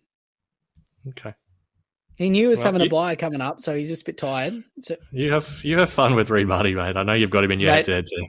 I, I, not gonna lie, I did buy him for head to head. So, uh, uh, right in time for the 17. It was great. It was so good. But yeah, I'm just saying he's there. He's he's in the app. Um, I've just He is a player that Confirmed. exists. Yeah. Confirmed in the app. yeah, Yeah, yeah. I just had had a quick check, fact check. yeah. If if we, if we need to have this conversation as well, Wayde Egan back is uh Yeah, I had a Also- tiny look at also in Wade the again. He's been really And good then in the in the in the minute in the games where he hasn't uh, had a brain injury. yeah. well, that's that's a good start. yeah, The, the, yeah, yeah. um, It's tough. but tough on the I streets. yeah, I've, I think I've already got too many soft melon candidates in my team. I don't know if I can do another one. Yeah. Yeah. Head headgear all around. We need to get a Yeah. headgear sponsorship, I reckon. With some Oh, heart in my mouth stuff. every time Ponga got Oh, hit in the mate. head. Eh? It's like a magnet. Yeah. He is. It's like they were trying that. to knock him out. Yeah, Maybe they were. Yeah. yeah. I don't like him. I don't know. No, no it's all right. It's probably because he's, you know, okay. Sua is a Just good option, though. I think 30 potentially as well. Still, Uh, is he? Do, um, we, do we like players carrying soft tissue tissue injuries as a rule? no. Okay, thank you. I'd really like to complain about people with shit tattoos for 30 seconds. Go on. Like, what is up with Ponga's tattoos? They're just not great. Like, you know, like I'm un, I'm I'm vi- I, like I'm fine with tattoos or not tattoos, but like just get something that looks good. Like I don't even know what what what is I don't know what he's trying for there. Who's got the Kind of best and worst tattoos in the league? Do you think? oh, that's a little bit of an ass. But like, he, so he's got two wine glasses clinking on his left on his right arm. Oh, does he? He's classy, mate. I'm looking at a photo of him right now. I can see a p- f- uh, tattoo of what looks like a Pokemon, two wine glasses clinking, uh, just the word hate, hey, H E Y, I heart you, and XOX. Um, and He went to like Iggy a- Park, mate. What can you expect? Yeah, and like a checkered flag racing f- flags. That's what I He's can got see a- in the photo. that He's I'm got a bit of a sleeve, eh? I saw. It, it's well. not a sleeve, mate. It's just a bunch of tattoos that his mates tattooed on him when he was drunk and asleep. That's what it looks like. It looks like no, the, somebody's been on the other drawing on side. him. On the other side. It looks like somebody's been drawing on him with a Nico pen while he was asleep, and he's fallen asleep after a house party. That's what his tattoos look like. Outside of the the sleeve on the left arm, which is Yeah, yeah, yeah, yeah, yeah. No, that's the one I was thinking about. Yeah. The other one is just Yeah. a yeah, like a Mac DeMarco It's not album or something. Yeah. Yeah. So just if you're gonna get a tattoo, get a good tattoo. Don't get a shit one. That's all I'm saying. Good stuff. All right, let's go to the What? questions. Mark's tip of the week. Get better tattoos. That's my hot tip of the week. Go and get a full arm sleeve that covers up all those tattoos that you got while somebody while you're asleep. My uh my uh my cousin actually uh, has a tattoo gun and does some of his own tattoos, and that's what that reminds me of. Oh no. Yeah, it's not great. So yeah, play on. All right, Ryan, you're answering. The, you're going to ask the questions. yes, sure. Let's get into it, mate. Lovely. All right. Um, well, let's kick it off with Rob.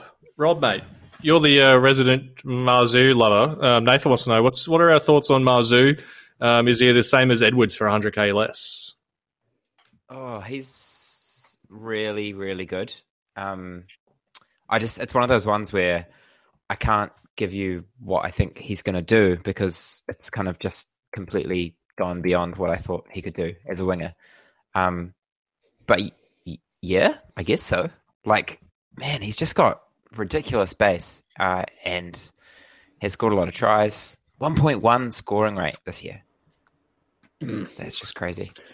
Yeah, Ponga Um, loves to attack down that wing too. So, like, yeah, I think I would take Marzhew over I think I Edwards, would. but Marzhew doesn't play this week. Yeah, that's I think that's, the real. right?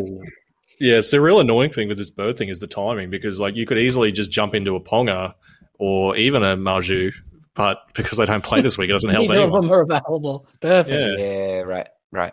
Um, yeah, I think come back to us next week, but don't buy him this week.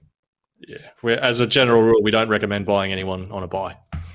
Yeah. Um, if you're really interested in a wing fullback this week, we've given you a number of options: We Kiraz. Meaney, etc. Yep. Mark James wants to know for overall is Haas a sell, and if so, who would you pivot to? Um, I don't think so, uh, because uh, the large majority of the options suck. Uh, Yeah. if you got Horsburgh, Harris, de Belin, all of those guys are good, but I mean outside of that, and Hopgood, you know, but I mean outside of that, unless you want to, unless you want to shift him to like you know Bateman or something like that, or IPAP and and put you know 200k in the bank, but I'm not sure that I would be wanting to proceed without Haas. I can tell you it was not very enjoyable in round 12 not having him. Would you do Um, Haas up to Hynes? Or no, round 11. Sorry, not 12. Um, I don't think I would be trading in Hynes this week, given he's going to miss 16, 17, and 19, assuming he's still playing Origin for New South Wales. Mm. So he's actually worse than Haas. But it's those it's those weeks that you don't have him that he hurts you. Mm. I'll put it this way: if I had Haas and Hynes and was going to sell one of them, it wouldn't be Haas. Yeah. Interesting. All right. Um, Rob, Okay, couple. So both Rev and Man of the Hills here. They want to know about Reece Walsh. Um, they want to know is Walsh a sell with his buy schedule? And Man of the Hills ask is Walsh to Edwards living too dangerously? Uh, oh, Walsh is almost a head-to-head buy, isn't he?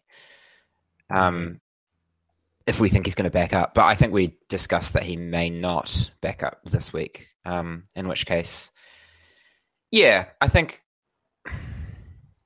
I don't, would you sell him? What's he going to miss? So. They missed the they missed the 16, 19, right? And then yeah. maybe maybe 14, maybe 17, maybe 20. Um, I doubt he I doubt he misses all three of those. Mm. So uh, I don't love selling him.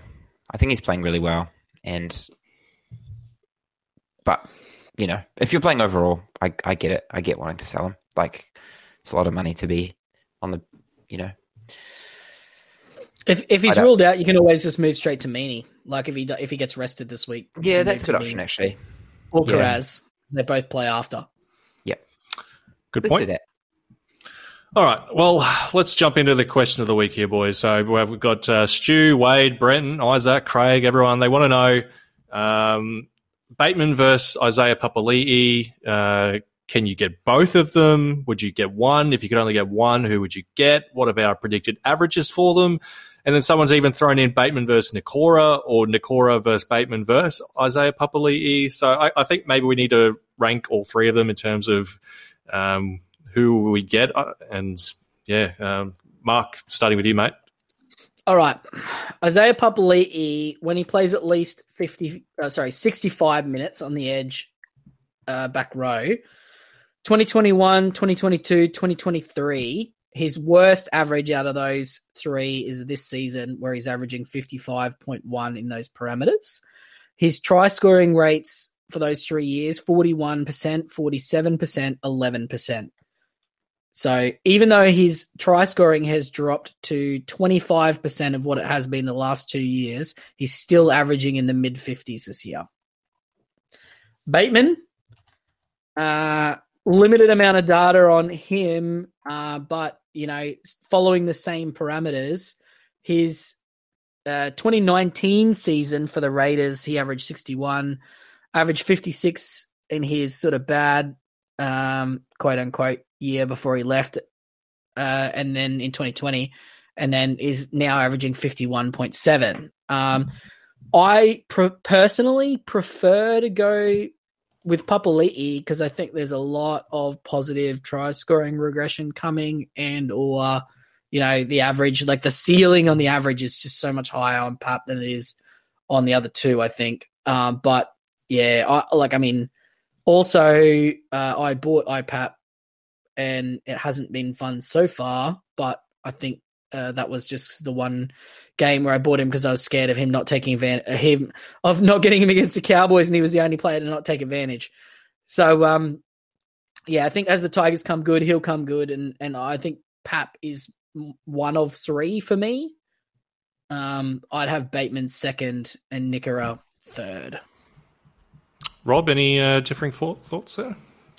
No, I quite like Bateman, but then I saw that Papali'i is only like 20k more. So um, they've kind of their prices have kind of leveled out a lot more than I thought they had. Um, so yeah, I would I would rank them the same as Mark. Um, Nikora is like yeah, seems to be you seem to be paying pretty much full price for him. Um, he's been really good, but I feel like you kind of wanted to get on earlier, which I never like uh, getting someone like that. So yeah, I think I'd have the same as Mark, um, mm. Mark, but I have no issues with you buying uh, certainly Papali'i or Bateman or both um, if you can cover the edge uh, spot oh, for seventeen. Yeah. Don't get me wrong, I'd love to have both. If you look yeah. at Nikora though, like average t- since 2019, 47, 46, 49, 49, and then 56. And the large majority of that is try scoring and lack of uh, demerits, which you know that neither of those are sticky stats. So I would be personally expecting some negative regression from Nikora and positive regression for Pup. I'd actually mm. rather have Teig Wilton than Nikora, if I'm honest. Really? Yep. Is he playing 80 still? Yep. Yeah. He's he's really good option if if you but again has a week round seventeen buy so mm. his demerits are up a fair bit. He's up like one two point five demerits per game on last year in the same sample, um, which is and his attacking stats are down by like six points per game, but his negative stats are uh, but his base is up um, in mm. the same minute. It's, it's, kind of a weird thing actually. Um, it is um, interesting. I was just looking at him um, the other day as well because I was kind of looking at edges that play uh, yeah. the buys. Um, yeah, it's just a it's interesting. There's lots of different options that we yeah. probably wouldn't ordinarily be considering, but the spy round uh, schedule. I might play uh, a little bit of devil's advocate, and I'm not sure this is the way I'm going to go, but I might make the case for Bateman over Isaiah Papali'i just for a little bit of argument's sake. So, um, okay. I, I think it's fair to say that the Tigers aren't necessarily using probably the same way the Eels were last year in terms of try scoring. So uh, both um, IPAP and Bateman only have one try this year. Um, IPAP, even though he doesn't have that many tries this year, he does have two try savers. He only had one last year, and he's also averaging one turnover tackle per game. He had five in uh, total between round two and round four.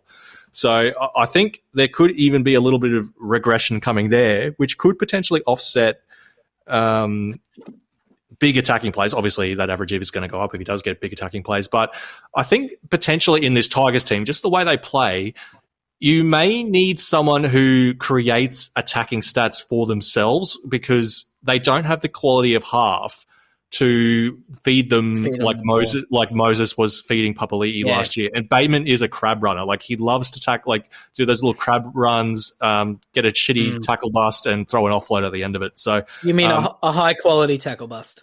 Exactly. So, and like just looking at Papali'i compared to Bateman uh, in in that regard, like Bateman is averaging what like nearly two offloads a game. I think when he plays at least seventy minutes this year. So yeah, like that's that's I, I, think maybe the argument for Bateman over Papali'i, but again, I don't think there's a bad option here, and I think I'm going to go with Bateman. In, I've, I've got Papali'i in my overall team. I think I'm going to go with Bateman in my head-to-head team just for you know split the risk, and also just because Bateman's fun to watch, and I'd like to own him. So yeah, no, I like it. Mm. All right, so there's the yeah, argument. I, I, I think it's a I think it's a really like one A one B situation. Um, yeah, yeah, yeah, cool. Uh, when, get on both. When, who brings your heart more joy when you watch them is probably the right answer to the question. Do you want Absolutely. A or B? Absolutely. Yeah. Um, Dom wants to know: Is it round sixteen quite tough, or is it just me? Um, well, yeah, it's, it's, tough. It sucks. It sucks yeah. eggs. It's almost. Do we want to really worry about it too much?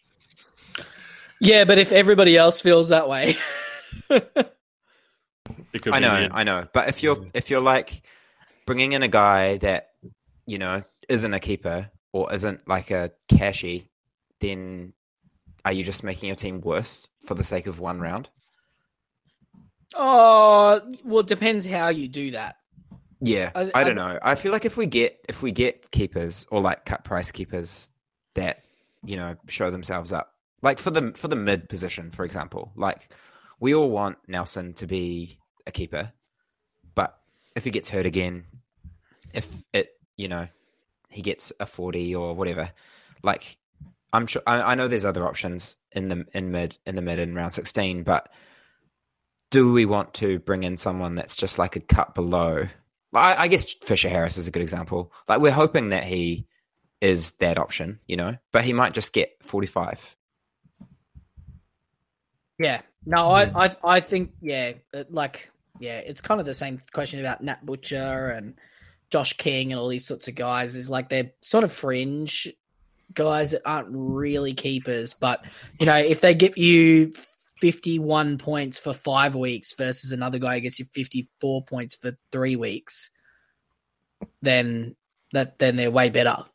So you really just got to work out your structure and work out how it sort of fits. Really, is, is the well, this is a good segue, I guess, into the next question of the week, the most pop- second most popular question. Uh, Felix, Morgan, Rich, Lance, Ben, um, they all want to know about round 16 mids. Uh, you know, like they ask, how do you pick good mid cover for that round that makes sense and isn't purely for buy cover? Um, like, is it better to have a red dot than trade someone who's likely not a keeper? Um, they all want to know who the best mid cover for that buy is. And, and before I throw it to you guys, I'll just say what uh, Lucy's team's doing for her overall. Um, so I think she's going to run with uh, just two mids with Hopgood and potentially uh, Fainu um, if he's named on an edge again Mm. next week. And rather than going looking for these guys who I'll potentially have to trade out again um, once Origin's over, just I'll, I'll cop one red dot for a week and just run with Hopgood with Fainu and then Bateman and Papali'i in the edge. Yeah, well, that's that's basically almost exactly the same as me. I I've already got Fish, so I'm going to have him plus Hopgood, and I'm looking at Turbo to Fainu or Burbo to Fainu next week, uh, and then I'll have IPAP and Eli Katoa. So Hmm. Um, Yeah, and they but- spec- but- some some of them have specifically there's- mentioned round sixteen mids: uh, Naz, Klemmer, Fisher, Harris, and Nat Butcher as well that you brought up already. Yeah. well, yeah, that's Klemmer's an fine. and Yeah, I was going to say Nat. Klemmer I like. Yeah. yeah, Klemmer I like. Um, I mean Pangai if he has a brain explosion and isn't named for round two could be really interesting. Josh, oh no, never mind. I was going to say Josh Papali'i, but he's um he's on a buy. Yeah. Um. Yeah. No, there's not. It's not a lot. It's not great. Do you know who would have been good? Jake Granville. Did he not get the dual? No, he He did, did. He but I sold him. Oh, okay. Well, and then he yeah, got his might be best score of the round Yeah. of the year. I mean, okay. Ha- Harrison Edwards maybe is a you know I don't know what's going to happen there in terms of that starting bench, you know switcheroo. Wiremu Greig, yeah, see, Ryan's got the best one, and he doesn't even care about. did you forget about Wiremu Greig? Is he in Lucy's team? no, he's not. He's only in my head to head team. Oh, Yeah, it's so funny. It's so funny. You've got like the unicorn round fourteen, uh, round sixteen mid um, cash cow. Um, Yeah. is Fainu coming back to him? Do we think that he's gonna? How many rounds is he going to be playing? Because when is Well, uh, the slug back? I think it's the same proposition as what Burbo was. Like, because Yeah. uh, Fainu only needs to average. I mean, this is one for next week, but he only needs to average forty for three weeks to make 150k. So, Yeah, yeah. um, yeah, uh, so he I, looked I think good. he's He the looked really good. Yeah, Yeah, I'm he going to did. be pulling the trigger on that. I'm pretty sure. What about him? Round. Yep. Yeah, no, that's that's some interesting ones there. Um, yeah, play on Ryan. All right, uh, Rob Harry here. He wants to know Jacob Host and Zac Hosking to Liddle and Isaiah Papali'i. Would you do that? We haven't touched about touched on host. I've seen a few people wanting to sell him. Is his break even like in the mid thirties or so? Is Yeah, Isaiah? just- hang on, can we just compartmentalize this question? Is is Hosking to Papali'i? Are we sure that's an upgrade? Has Hosking been playing 80 recently? I don't know. No, you, you, no, you're yeah, the Hosking no. owner. But Hosking I'm not plays, anymore. I sold him in. ra- I sold him like round ten or something. Oh, okay. but he plays Uh, sixteen. Yeah, he he hasn't played eighty since round nine, Mm. and, But he and got only one and only one since round seven. Yeah, he's he's just been cranking out like a high ppm. Big PPM guy. I think that's I don't know. if if you don't think Hosking's going to be playing 80, I think it's probably safe to trade him. Like to me, that 55 or that big score in 60 minutes is more of the outlier than what you're going to expect from him average wise long term. He he got another big score. Yeah, he did a In round 10. sixty-five and sixty-nine as well. Um, Yeah, and then a it just seems like a non-urgent well. kind of sell. Yeah. Um, Yeah. Because his break, I think he can hit his break even in sixty minutes. Um, maybe. Yeah, potentially against the Dragons. Like, But uh, but is is Papali'i going to get a lot more than that? uh, I don't know. Well, I thought he was going to. Yeah, I'm not convinced that that trade needs to be made this week. Uh, but um, yeah, And they're playing the host Dragons. To, host to Liddle is probably a 20 point upgrade. Would you go host to Turpin over Liddle? Yeah. Uh, would you? Yeah, I would. Mm. Interesting. Cheaper. I think it's a 10. I think I think I think there's probably 10 points between Liddle and Turpin. Mhm. Um, but just whether you can spend that, what is it, 140k 140K. better. Mm. Yeah, that's about that's about right. It's uh, dep- if you got if you got heaps of money and you want somebody you can definitely rely on week in week out. I would prefer Liddle to Turpin, but um, yeah, if you if you can use that hundred k better, I'm fine with Turpin. All right, well, let's jump into another popular question. Uh, Jason, Callum, Homebrew Dan, um, they all they're all asking about hookers. So uh, some of them already have Robson. Uh, they want to know: is it worthwhile doing Grant to Cook or Marshall King, or is it better to hold? Um, is it you know is it you know Cook versus JMK versus Liddle, Liddle versus Turpin? Um, so I think we answered the Liddle versus Turpin question. So I guess Mark, I know you were looking at Marshall King, like Cook versus Marshall no, King. I'm not, mate. I've, I've never looked Oh. at Marshall King in my life, mate. You, you Yeah. mentioned him. You It's a mentioned secret. this. No, Shh, shh, I've never looked at him, not once. Is he in the app? Who could say? No, I, Um, I, I, I've yet to confirm definitely whether he's in there. He's he's certainly in the draft app. I don't know if they've added him to classic. Um, so how many rounds is Grant missing? Well, round Is he? 13, 16, 19. Well, he's already And missed you get- 13, so that doesn't matter missed from now on. Okay, so round 16, 19, and then if he ever gets a rest at some point, is it I don't think I would sell him. me either? No, he's he's comfortably the best hooker at the moment. Yeah. Um, yeah, I, I can't see any scenario where I'd be selling Harry Grant. I just think there's there's uh, there's ways to get cheap hookers now that we haven't really had yet. This season. And the only the only one you need is round 19. That's right. And you know, If like, you've got there's- Robson. so many things can happen between now and then. Yep. um, so next uh, po- popular question. Uh, so Mitch, Gerald, Perry, Bilson, um, they all want to know about Origin backups, Rob. So they say, you know, who do we expect to back up after Origin? Um, how worried are we about Walsh, Haas, and Cleary being last minute rests? Which Origin players should we hold during this period? Rob, what do you think? That's a good question. Um, Mark, how many Origin guys do you think is a good amount to have, or a comfortable amount that you feel I okay I with? don't I don't know if that's the right question. I've got three. Um, So I've got Fifita, Haas, and Cleary. Um, and I think Haas is going to play reduced, but not like devastatingly reduced minutes. Yeah, like Um, 50 to 55. I yeah. think Cleary is going to miss one game. I think Luai and Cleary will both get a rest at some point. Um, Mm. And Fifita, I don't know. I don't know if Fifita will. Maybe he will. Um, but I'm going to keep him anyway because he's the best edge and it's not even close. So, uh, yeah. If Cleary's going to miss a game for mine, I think it'll be um, round 17 against the Knights. yeah. Um, but for the record, I think that Cleary's just going to miss like round 25 or 26. Like, I think they'll Yeah. just play him Yeah. the whole way through. So, because I think Ivan doesn't love resting guys. It's No. I think it's the kind of uh, the big minute middles that you want to worry about. You know, like your Cotters and your um.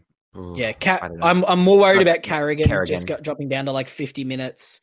But like, okay, so just running through the games, Tigers don't have any Origin players aside from Appy, who I expect he probably plays like 50 minutes, and Simpkin plays like 30, but nobody's got Appy. Hudson Young, I'm expecting sort of pretty similar, maybe, you know, the large majority of the minutes. They say that it's easier to turn around the two days after than it is to turn around on the Saturday.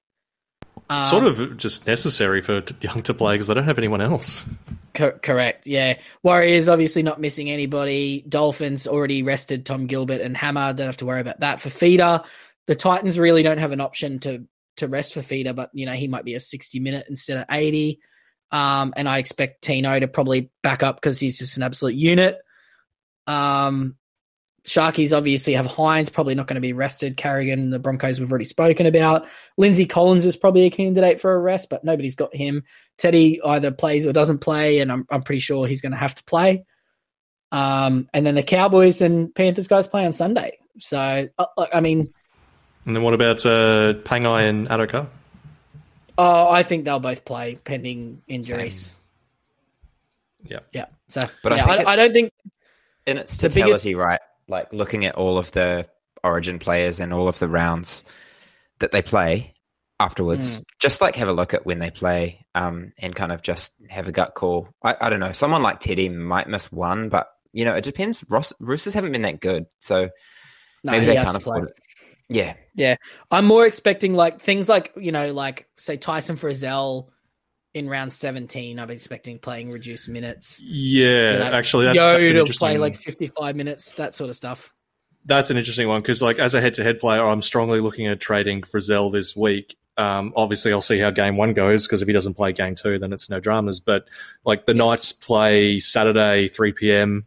Um, after game two, and they play Friday 8 p.m. after game three, which is I think danger signs for Tyson Frizell. So uh, yeah, I'm, I'm Mm. actually looking at moving him on myself.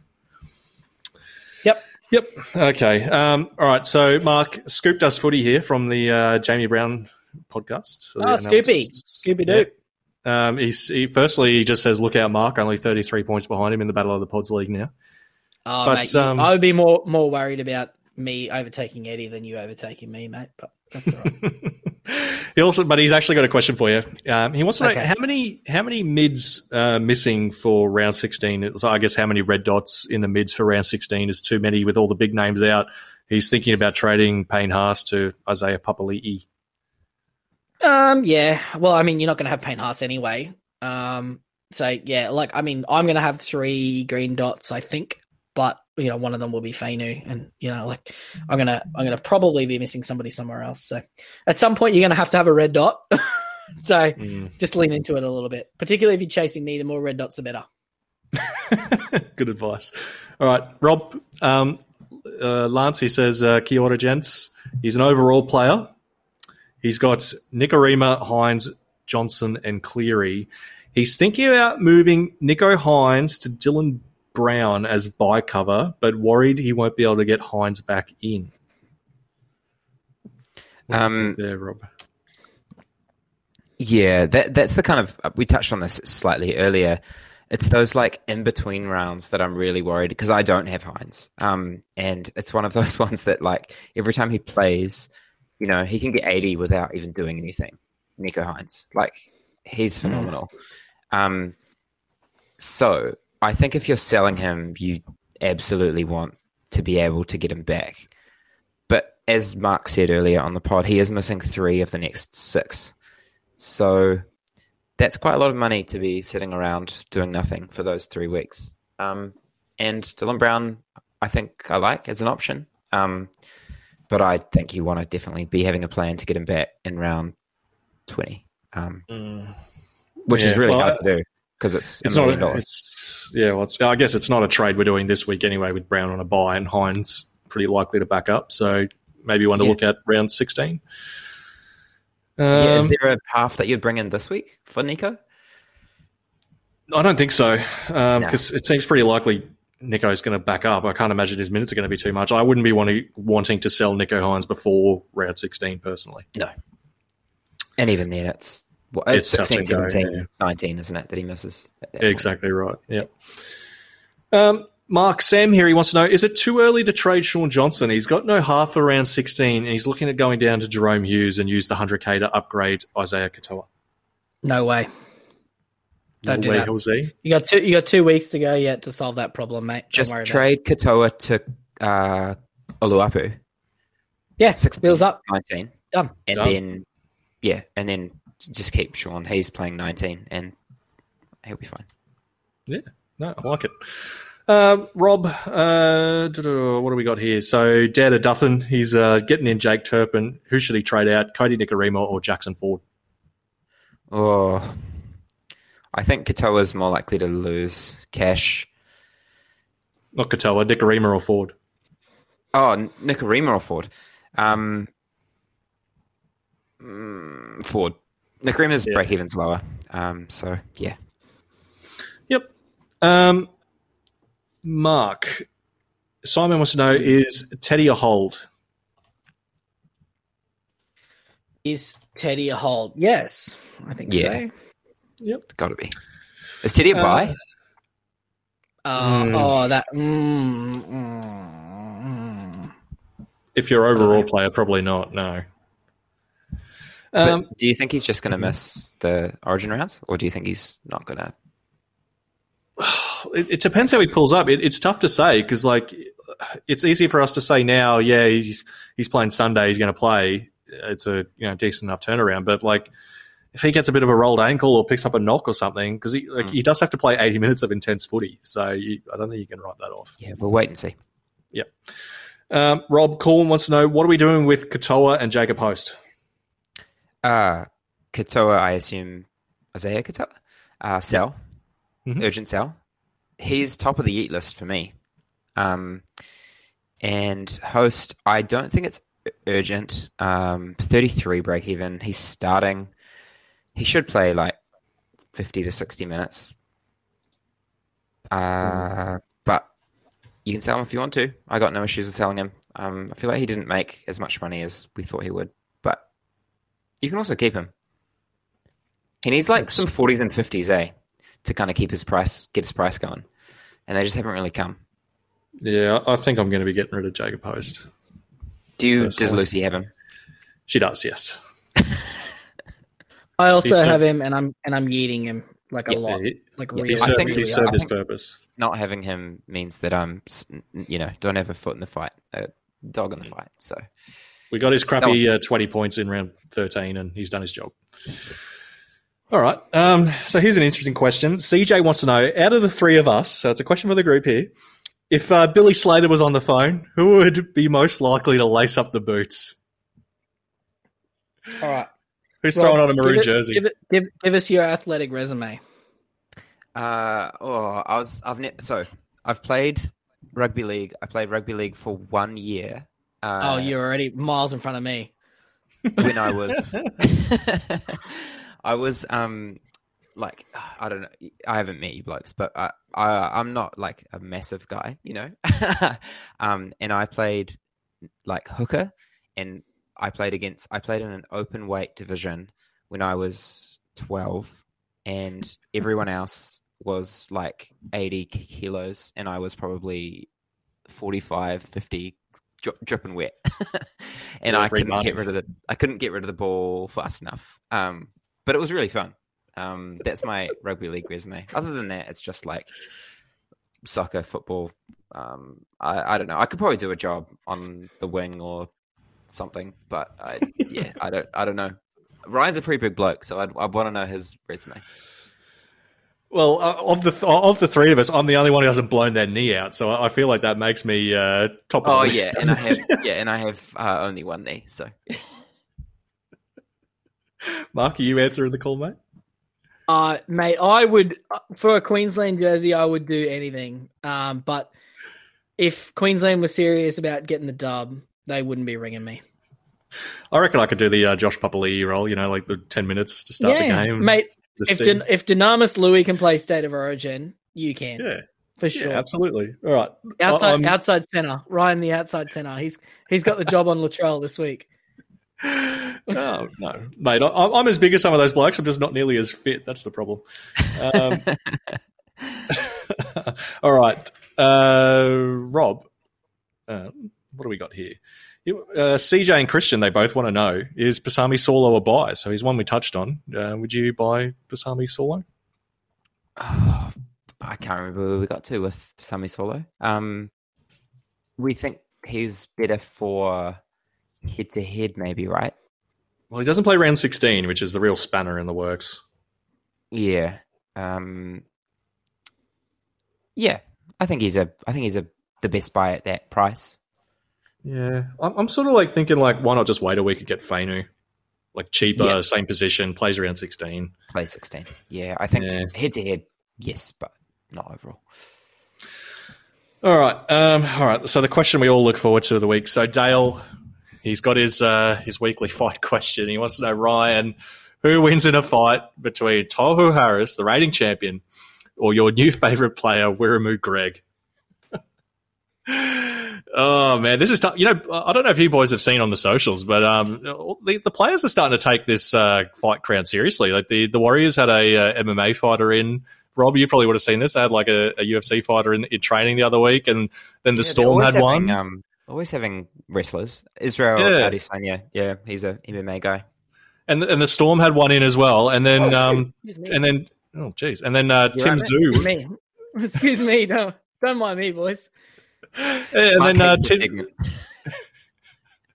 and uh, Tim Tszyu was in New South Wales camp. So, like, obviously, a lot of these blokes are all taking this very seriously. But no, look, um, oh, it, no, look, it, it's Wiremu Greig. He, he's just got a block on his head. I reckon Ooh. he's uh, he's a real workhorse too.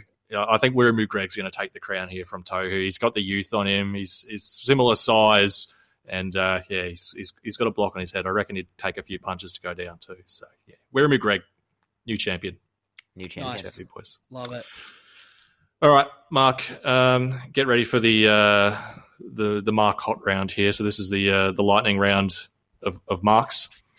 Yep. All right. okay. Mark Mark wants to know he's trading out Bird and Cheese. He's got 1.3 million to get a hooker and a center. Who are you getting? He's already got Lemuelu. Bird and cheese. So 1.1 million for a hooker and a center. One 1.3 to get a hooker and a center. He's already got Lemuelu.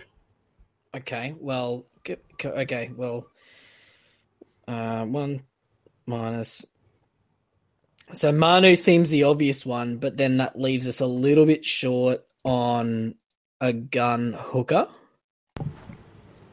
So I wonder if the answer at that time is oh, we can't do Campbell Graham either.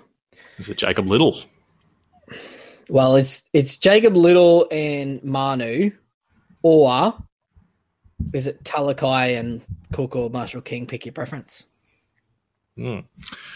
All right. Um, another Mark wants to know uh, Isaiya Katoa and Cheese to Carl Olawapu and Isaiah Papali'i. Lovely. And the last mark of the week, this is probably more of a general question for all of us, actually. Um, so, Mark here, he wants to know based on your current rank and team, A, what is your realistic goal for classic ranking? So, your overall ranking at the end of the year. And what would you consider a failure? Mark, starting with you. Um, so I am currently 183rd overall uh, with 12 trades before trades this week and a team value of uh, 13.7 million. Uh, I am aiming at the top 100. Um, so anything with two numbers in it, given I, I think number one might be a little bit out of reach, given I know who's in first and his fantasy pedigree, and I'd be very shocked if I managed to run down 400 and something points on him. But yeah, top 100 for me, which will be comfortably, easily my uh, best finish. Uh, at this stage, I think anything outside the top 500 would be an, uh, just a massive failure for me, given the planning and and good start that I had. And uh, Rob, mate, you've had uh, a foot in each camp, head to head, and overall all season. Where have you landed? What's your uh, goal here for a classic? Um, I think I've settled on just being a relatively good, uh, well, hopefully a good overall team that does well in head to head. That's kind of where I've got to. Um, so Oh, no, I'm Rob. currently Rob, no, I'm playing overall. I'm playing overall, Rob. and, and Rob, uh, Rob, come on, mate. what?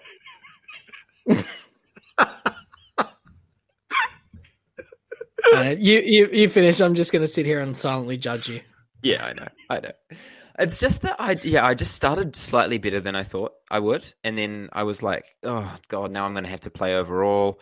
And then I've had to think about the buys. And I've actually really enjoyed it. Like I've been talking to a lot of different blokes that play have played overall before. And I've kind of gone, this is actually quite interesting, this stupid little chess puzzle that is uh, overall that I've never done before.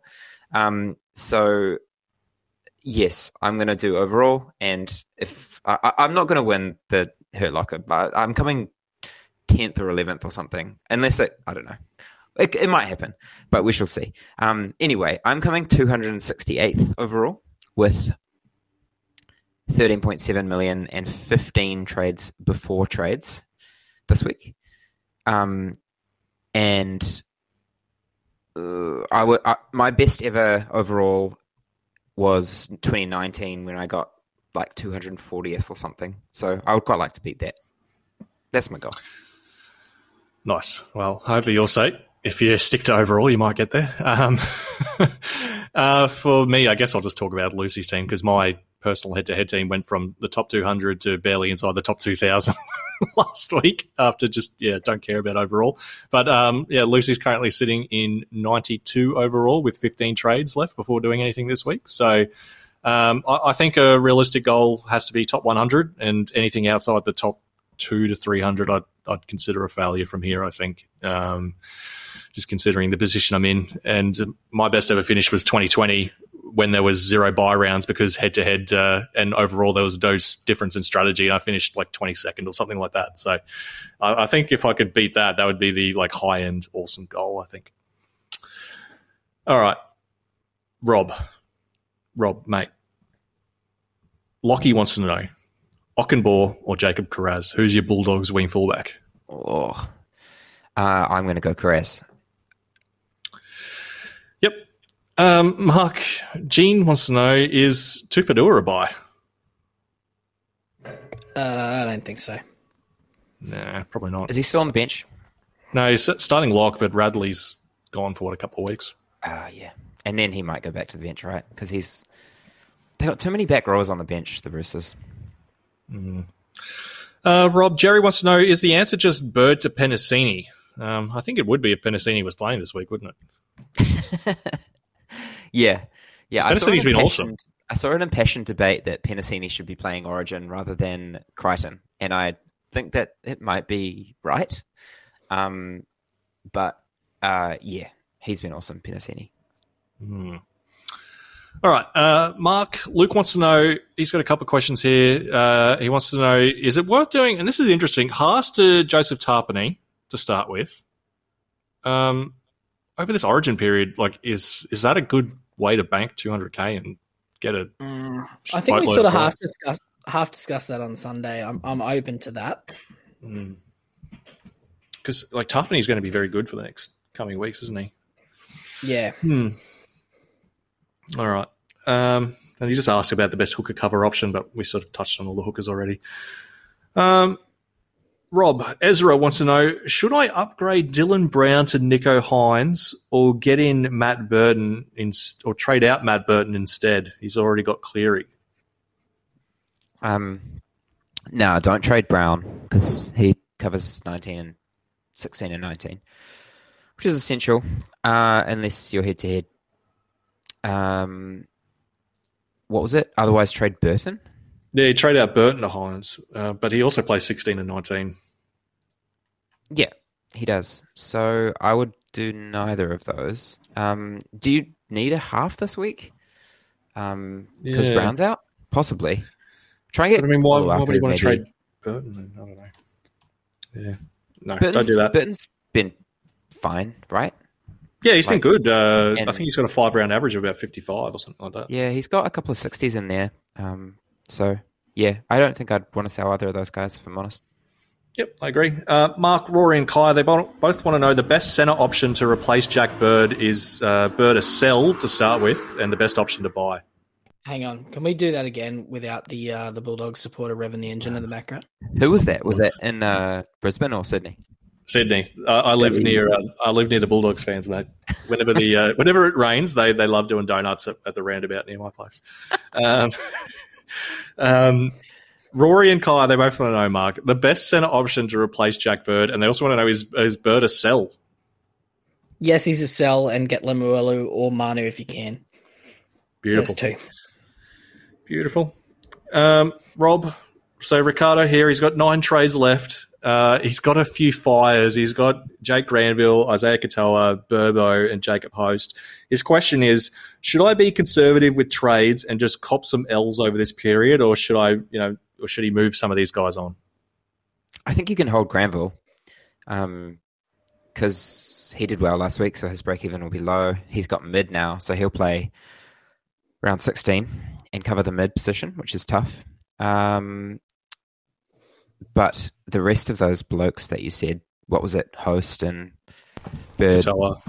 Katoa, yeah, I think you'd want to sell Katoa. He's the most urgent, um, and I'd be selling him even if I had nine trades. Um, mm.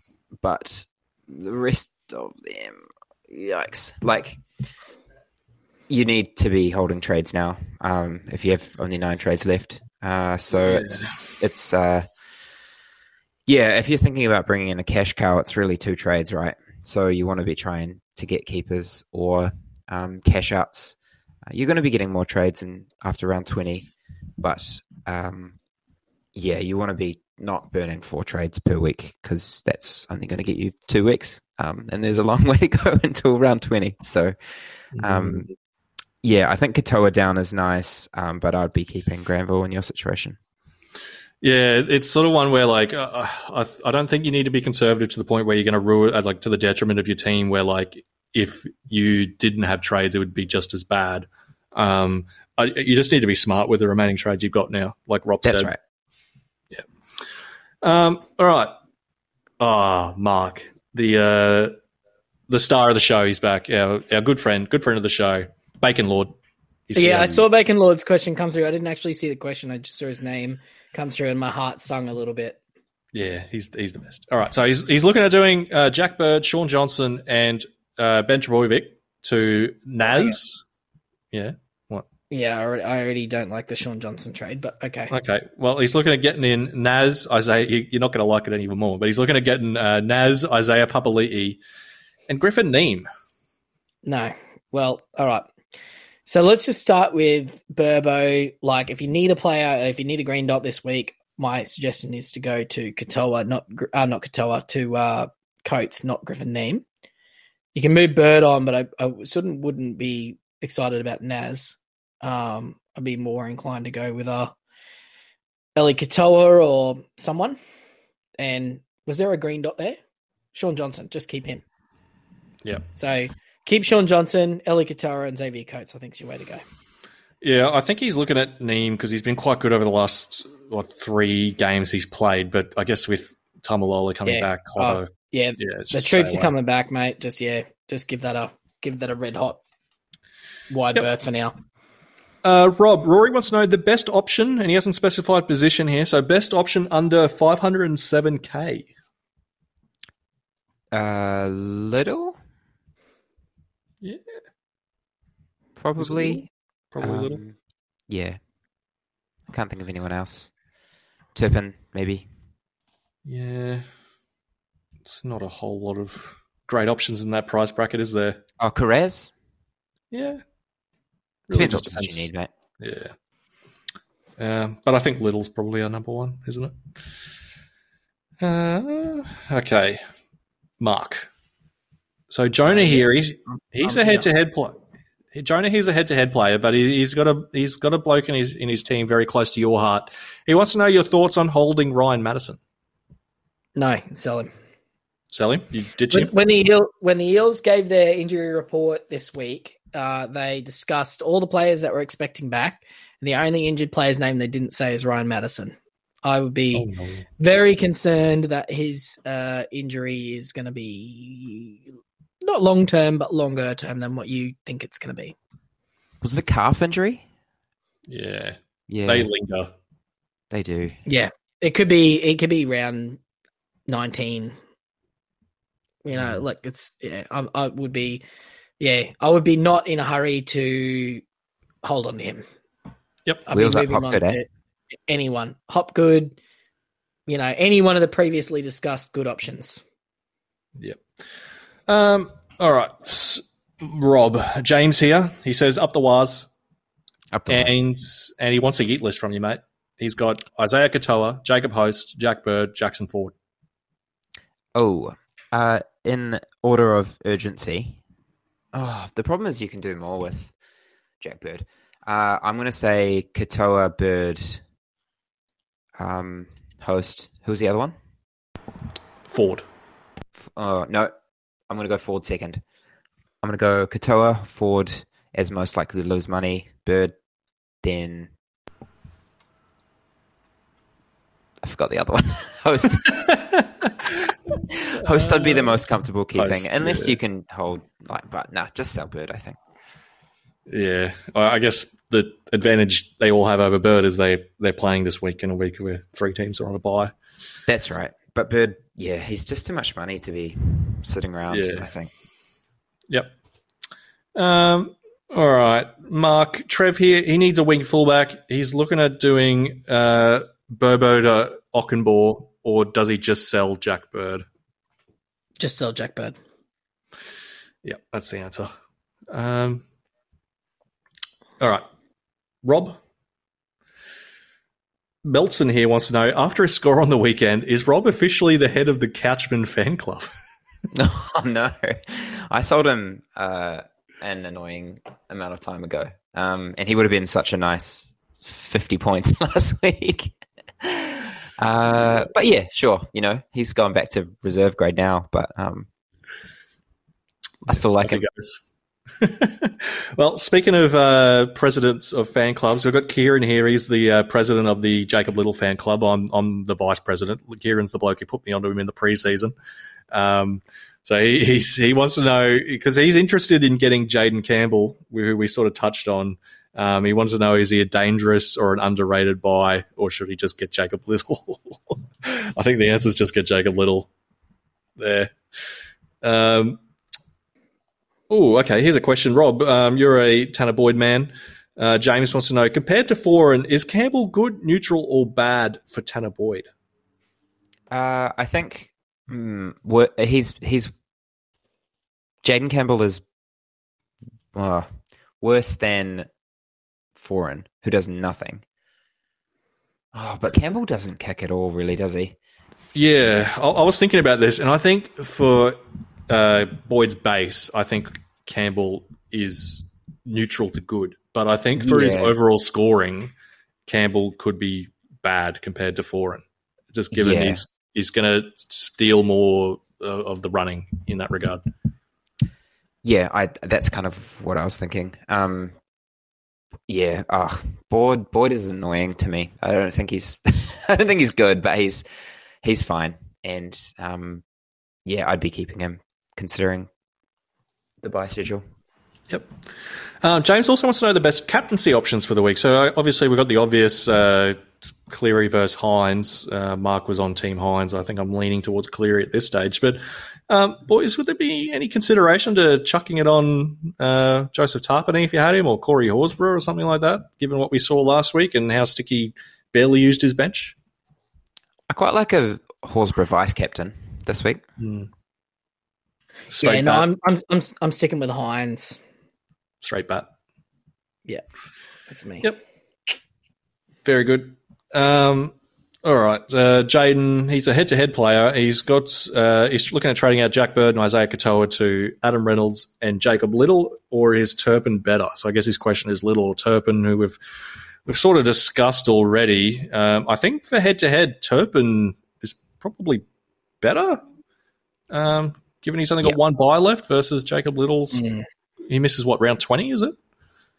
Yes. Hmm. Yeah. Now I think I like uh, the hundred k plus the extra buy plus.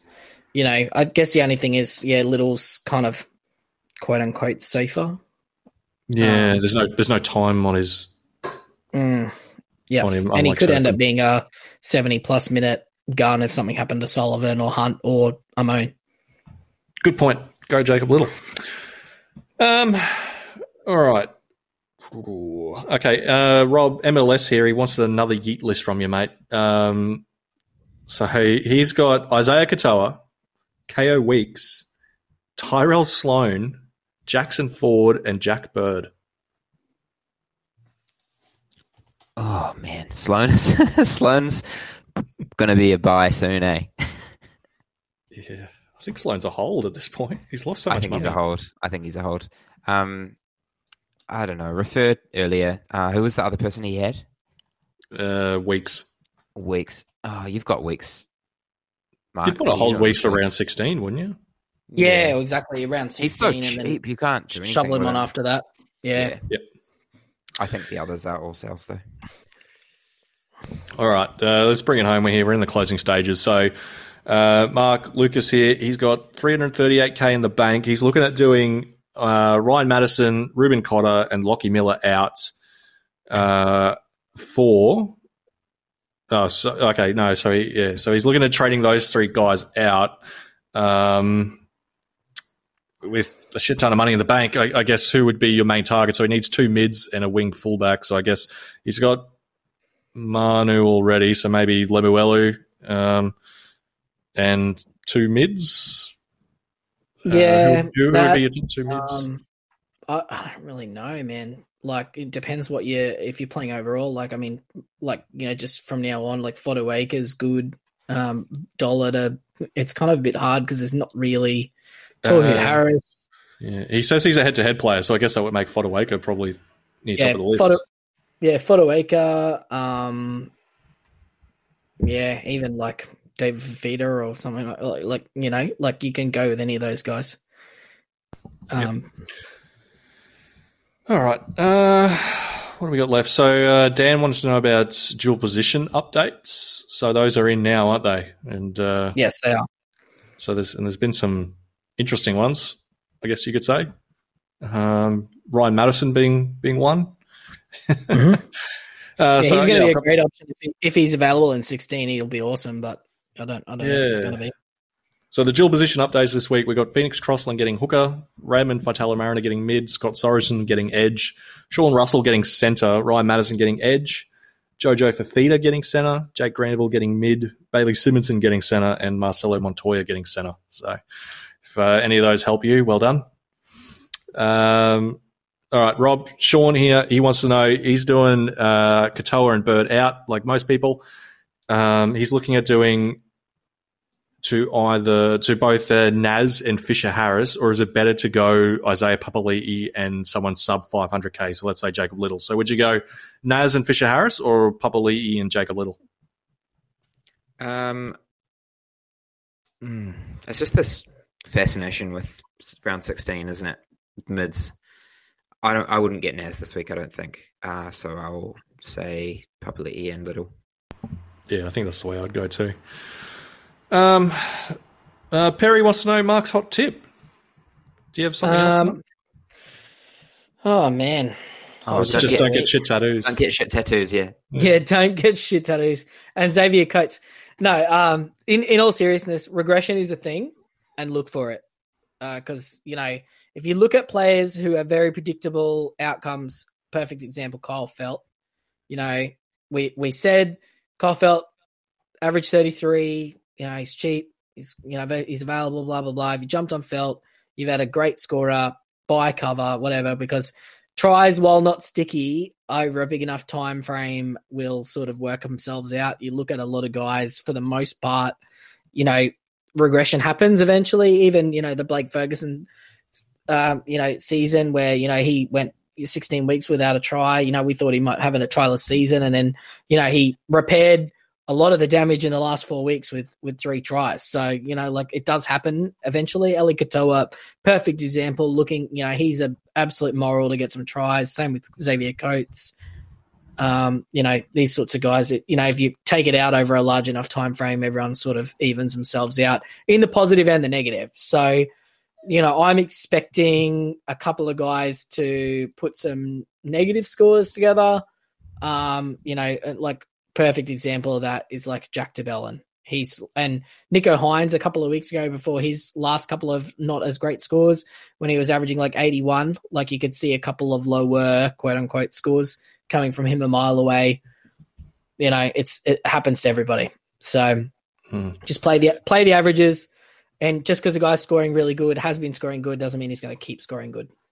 Yeah, especially with uh, try scoring. Like try scoring is one where like for guys who score, well, I guess even most players, like you can reliably predict how many tries someone is going to score in a season in a given range, but yes. you can't really predict when those are going to come. So, yeah, regression. Good, good tip. Yeah, positive and uh, negative. Yeah, exactly. All right, we're nearly done. Let's bring it home. Uh, Rob, once a day farmer, he's fired in a late question here. He wants to know he's looking at doing cheese. He's doing a mega trade here, four out cheese, host, Burbo, and Bird to Turpin, Fisher Harris, Okunbor, and he's got six forty seven k to get a center. What do you think? Uh, oh, 647 is tough because you can't get Lemuelu or Manu. Um, yeah. I wonder It's like Is the answer, the answer Talakai range. I don't love that. is the answer just to like not do Burbo to Okunbor and get Manu or Lemuelu, whichever one you don't have? Yeah, I think that's right. I think, um, yeah, what, but Burbo's 220, right? Just leave him unless someone else comes up. Like a Finu to next week is the perfect um, way to get off him, I think. Yep. Yep. No, I think I think you're right there. Um, all right. Uh, Homebrew Dan wants to know our biggest pest of the week. Mark, do you, do you have a pest of the week? Oh, it was Homebrew Dan. Actually, he was the pest of the week. Um, Oh, was he? Because I was quietly plugging away at work, and he took the tri- time to tag me on Twitter to remind me that I needed to put the question straight up because he was in Canada and wanted to go to bed. How, how dare he want to go to bed, eh? Yeah, he was hitting me up for it. He said, "Oh, mate, where's the tw- questions podcast? I'm tired. Been eating Yeah. maple syrup all day, and I'm, I'm tired. I want to go to bed." I like that he stays up to get his questions in. Yeah, oh mate, he's Well- dedicated. He, puts, he fires about six of them in every week too. So shout out to Homebrew Yeah. Dan, the pest of the week. well, he's he's the only one we got left. Like literally, the last five questions are just Homebrew Dan. I've left him till last. So if he's tired now, wait till at two hours. That, that's his payback. That's his payback. Rob, do you have a pest of the week, mate? Oh, just all the pitch invaders and Napier, I think, that they can get in the The bin. entire the entire city of Napier. Yeah. Oh, the regions, uh, yeah, they, they don't deserve rugby league. I, I'll die on that hill. Jesus, Rob is firing in the uh, the Kiwi rivalry here. If I'm it was up get- to yeah. Rob, if it was up to Rob, there'd just be ten teams all based in Sydney. yeah, no, I'm a Mount Smart purist. So come up, come up Yeah. to Auckland to watch uh, rugby league. Cheers. Um, all right, homebrew Dan. He also wants to know, Rob. Uh, he wants where does uh, Appleton Estate rank in your rum rankings? Oh, Appleton Estate's really nice. Um, but is it nicer than all those other ones that I said the other week? I don't know. In the middle somewhere. I'd, I'd have a nice Appleton's for sure. Um, he does have one fantasy question. He wants to know: Does Drinky crack the top three wing fullbacks? Oh. For the season? Yeah. Um, Yes or no? no. Mark, yes he's or no? definitely head, he's definitely heading that way. A top five I like. Top three is Yeah, I don't bar. like top. I don't like Um, top five. Top three, sorry. Yeah, Hmm. maybe. Um, and he wants to know how fresh does Ryan feel after his week off? Oh, mate, I'm I'm ready and limber. I'm good to go this week. I'm ready for some footy. Uh, good to have some head to head back so I can focus on uh, focus on my team again. And the final question, I think this is a good one to end on. He wants to know, Mark, how excited are you for State of Origin? Oh, 11 out of 10, mate. I'm going to wear my Queensland jersey tomorrow to work. I'm pumped. I, I'm not, you know, I'm not excited about, I, I, I know, I, I like, I was less excited when Latrell Mitchell was playing, if I'm being honest. I, I think it's a big coup for us. You know, just quietly, while, because I know we've got a little bit of time to fill here because we've only just ticked over the two hours. Um, when was the last time that you saw in a game where six of the 10 back like back five players from each team change sides halfway through Origin camp. Yeah, it's interesting, isn't it? Have you seen that news? So originally, New South Wales was supposed to be Turbo and Josh Addo-Carr on the right, even though Josh Addo-Carr is a left side winger, and Latrell and Toto on the left, even though Toto's a right side winger. But because Crichton's come in, Crichton normally plays with Toto on the right at club. So Toto's going to move back to the right, and Turbo is going to move over to the left, left with Josh Addo-Carr, which is where he plays naturally now. So he's moved from his non-preferred side to his preferred side. Toto's moved to his preferred side, even though they played for more than 50% of the camp on the opposite wings to what they normally play at. Turbo's moved, Crichton's in. And then because Turbo's moved, Hammer has also moved to the right, and Holmes is back on the left, where he should be partnering Taulagi that he partners every single week in club level.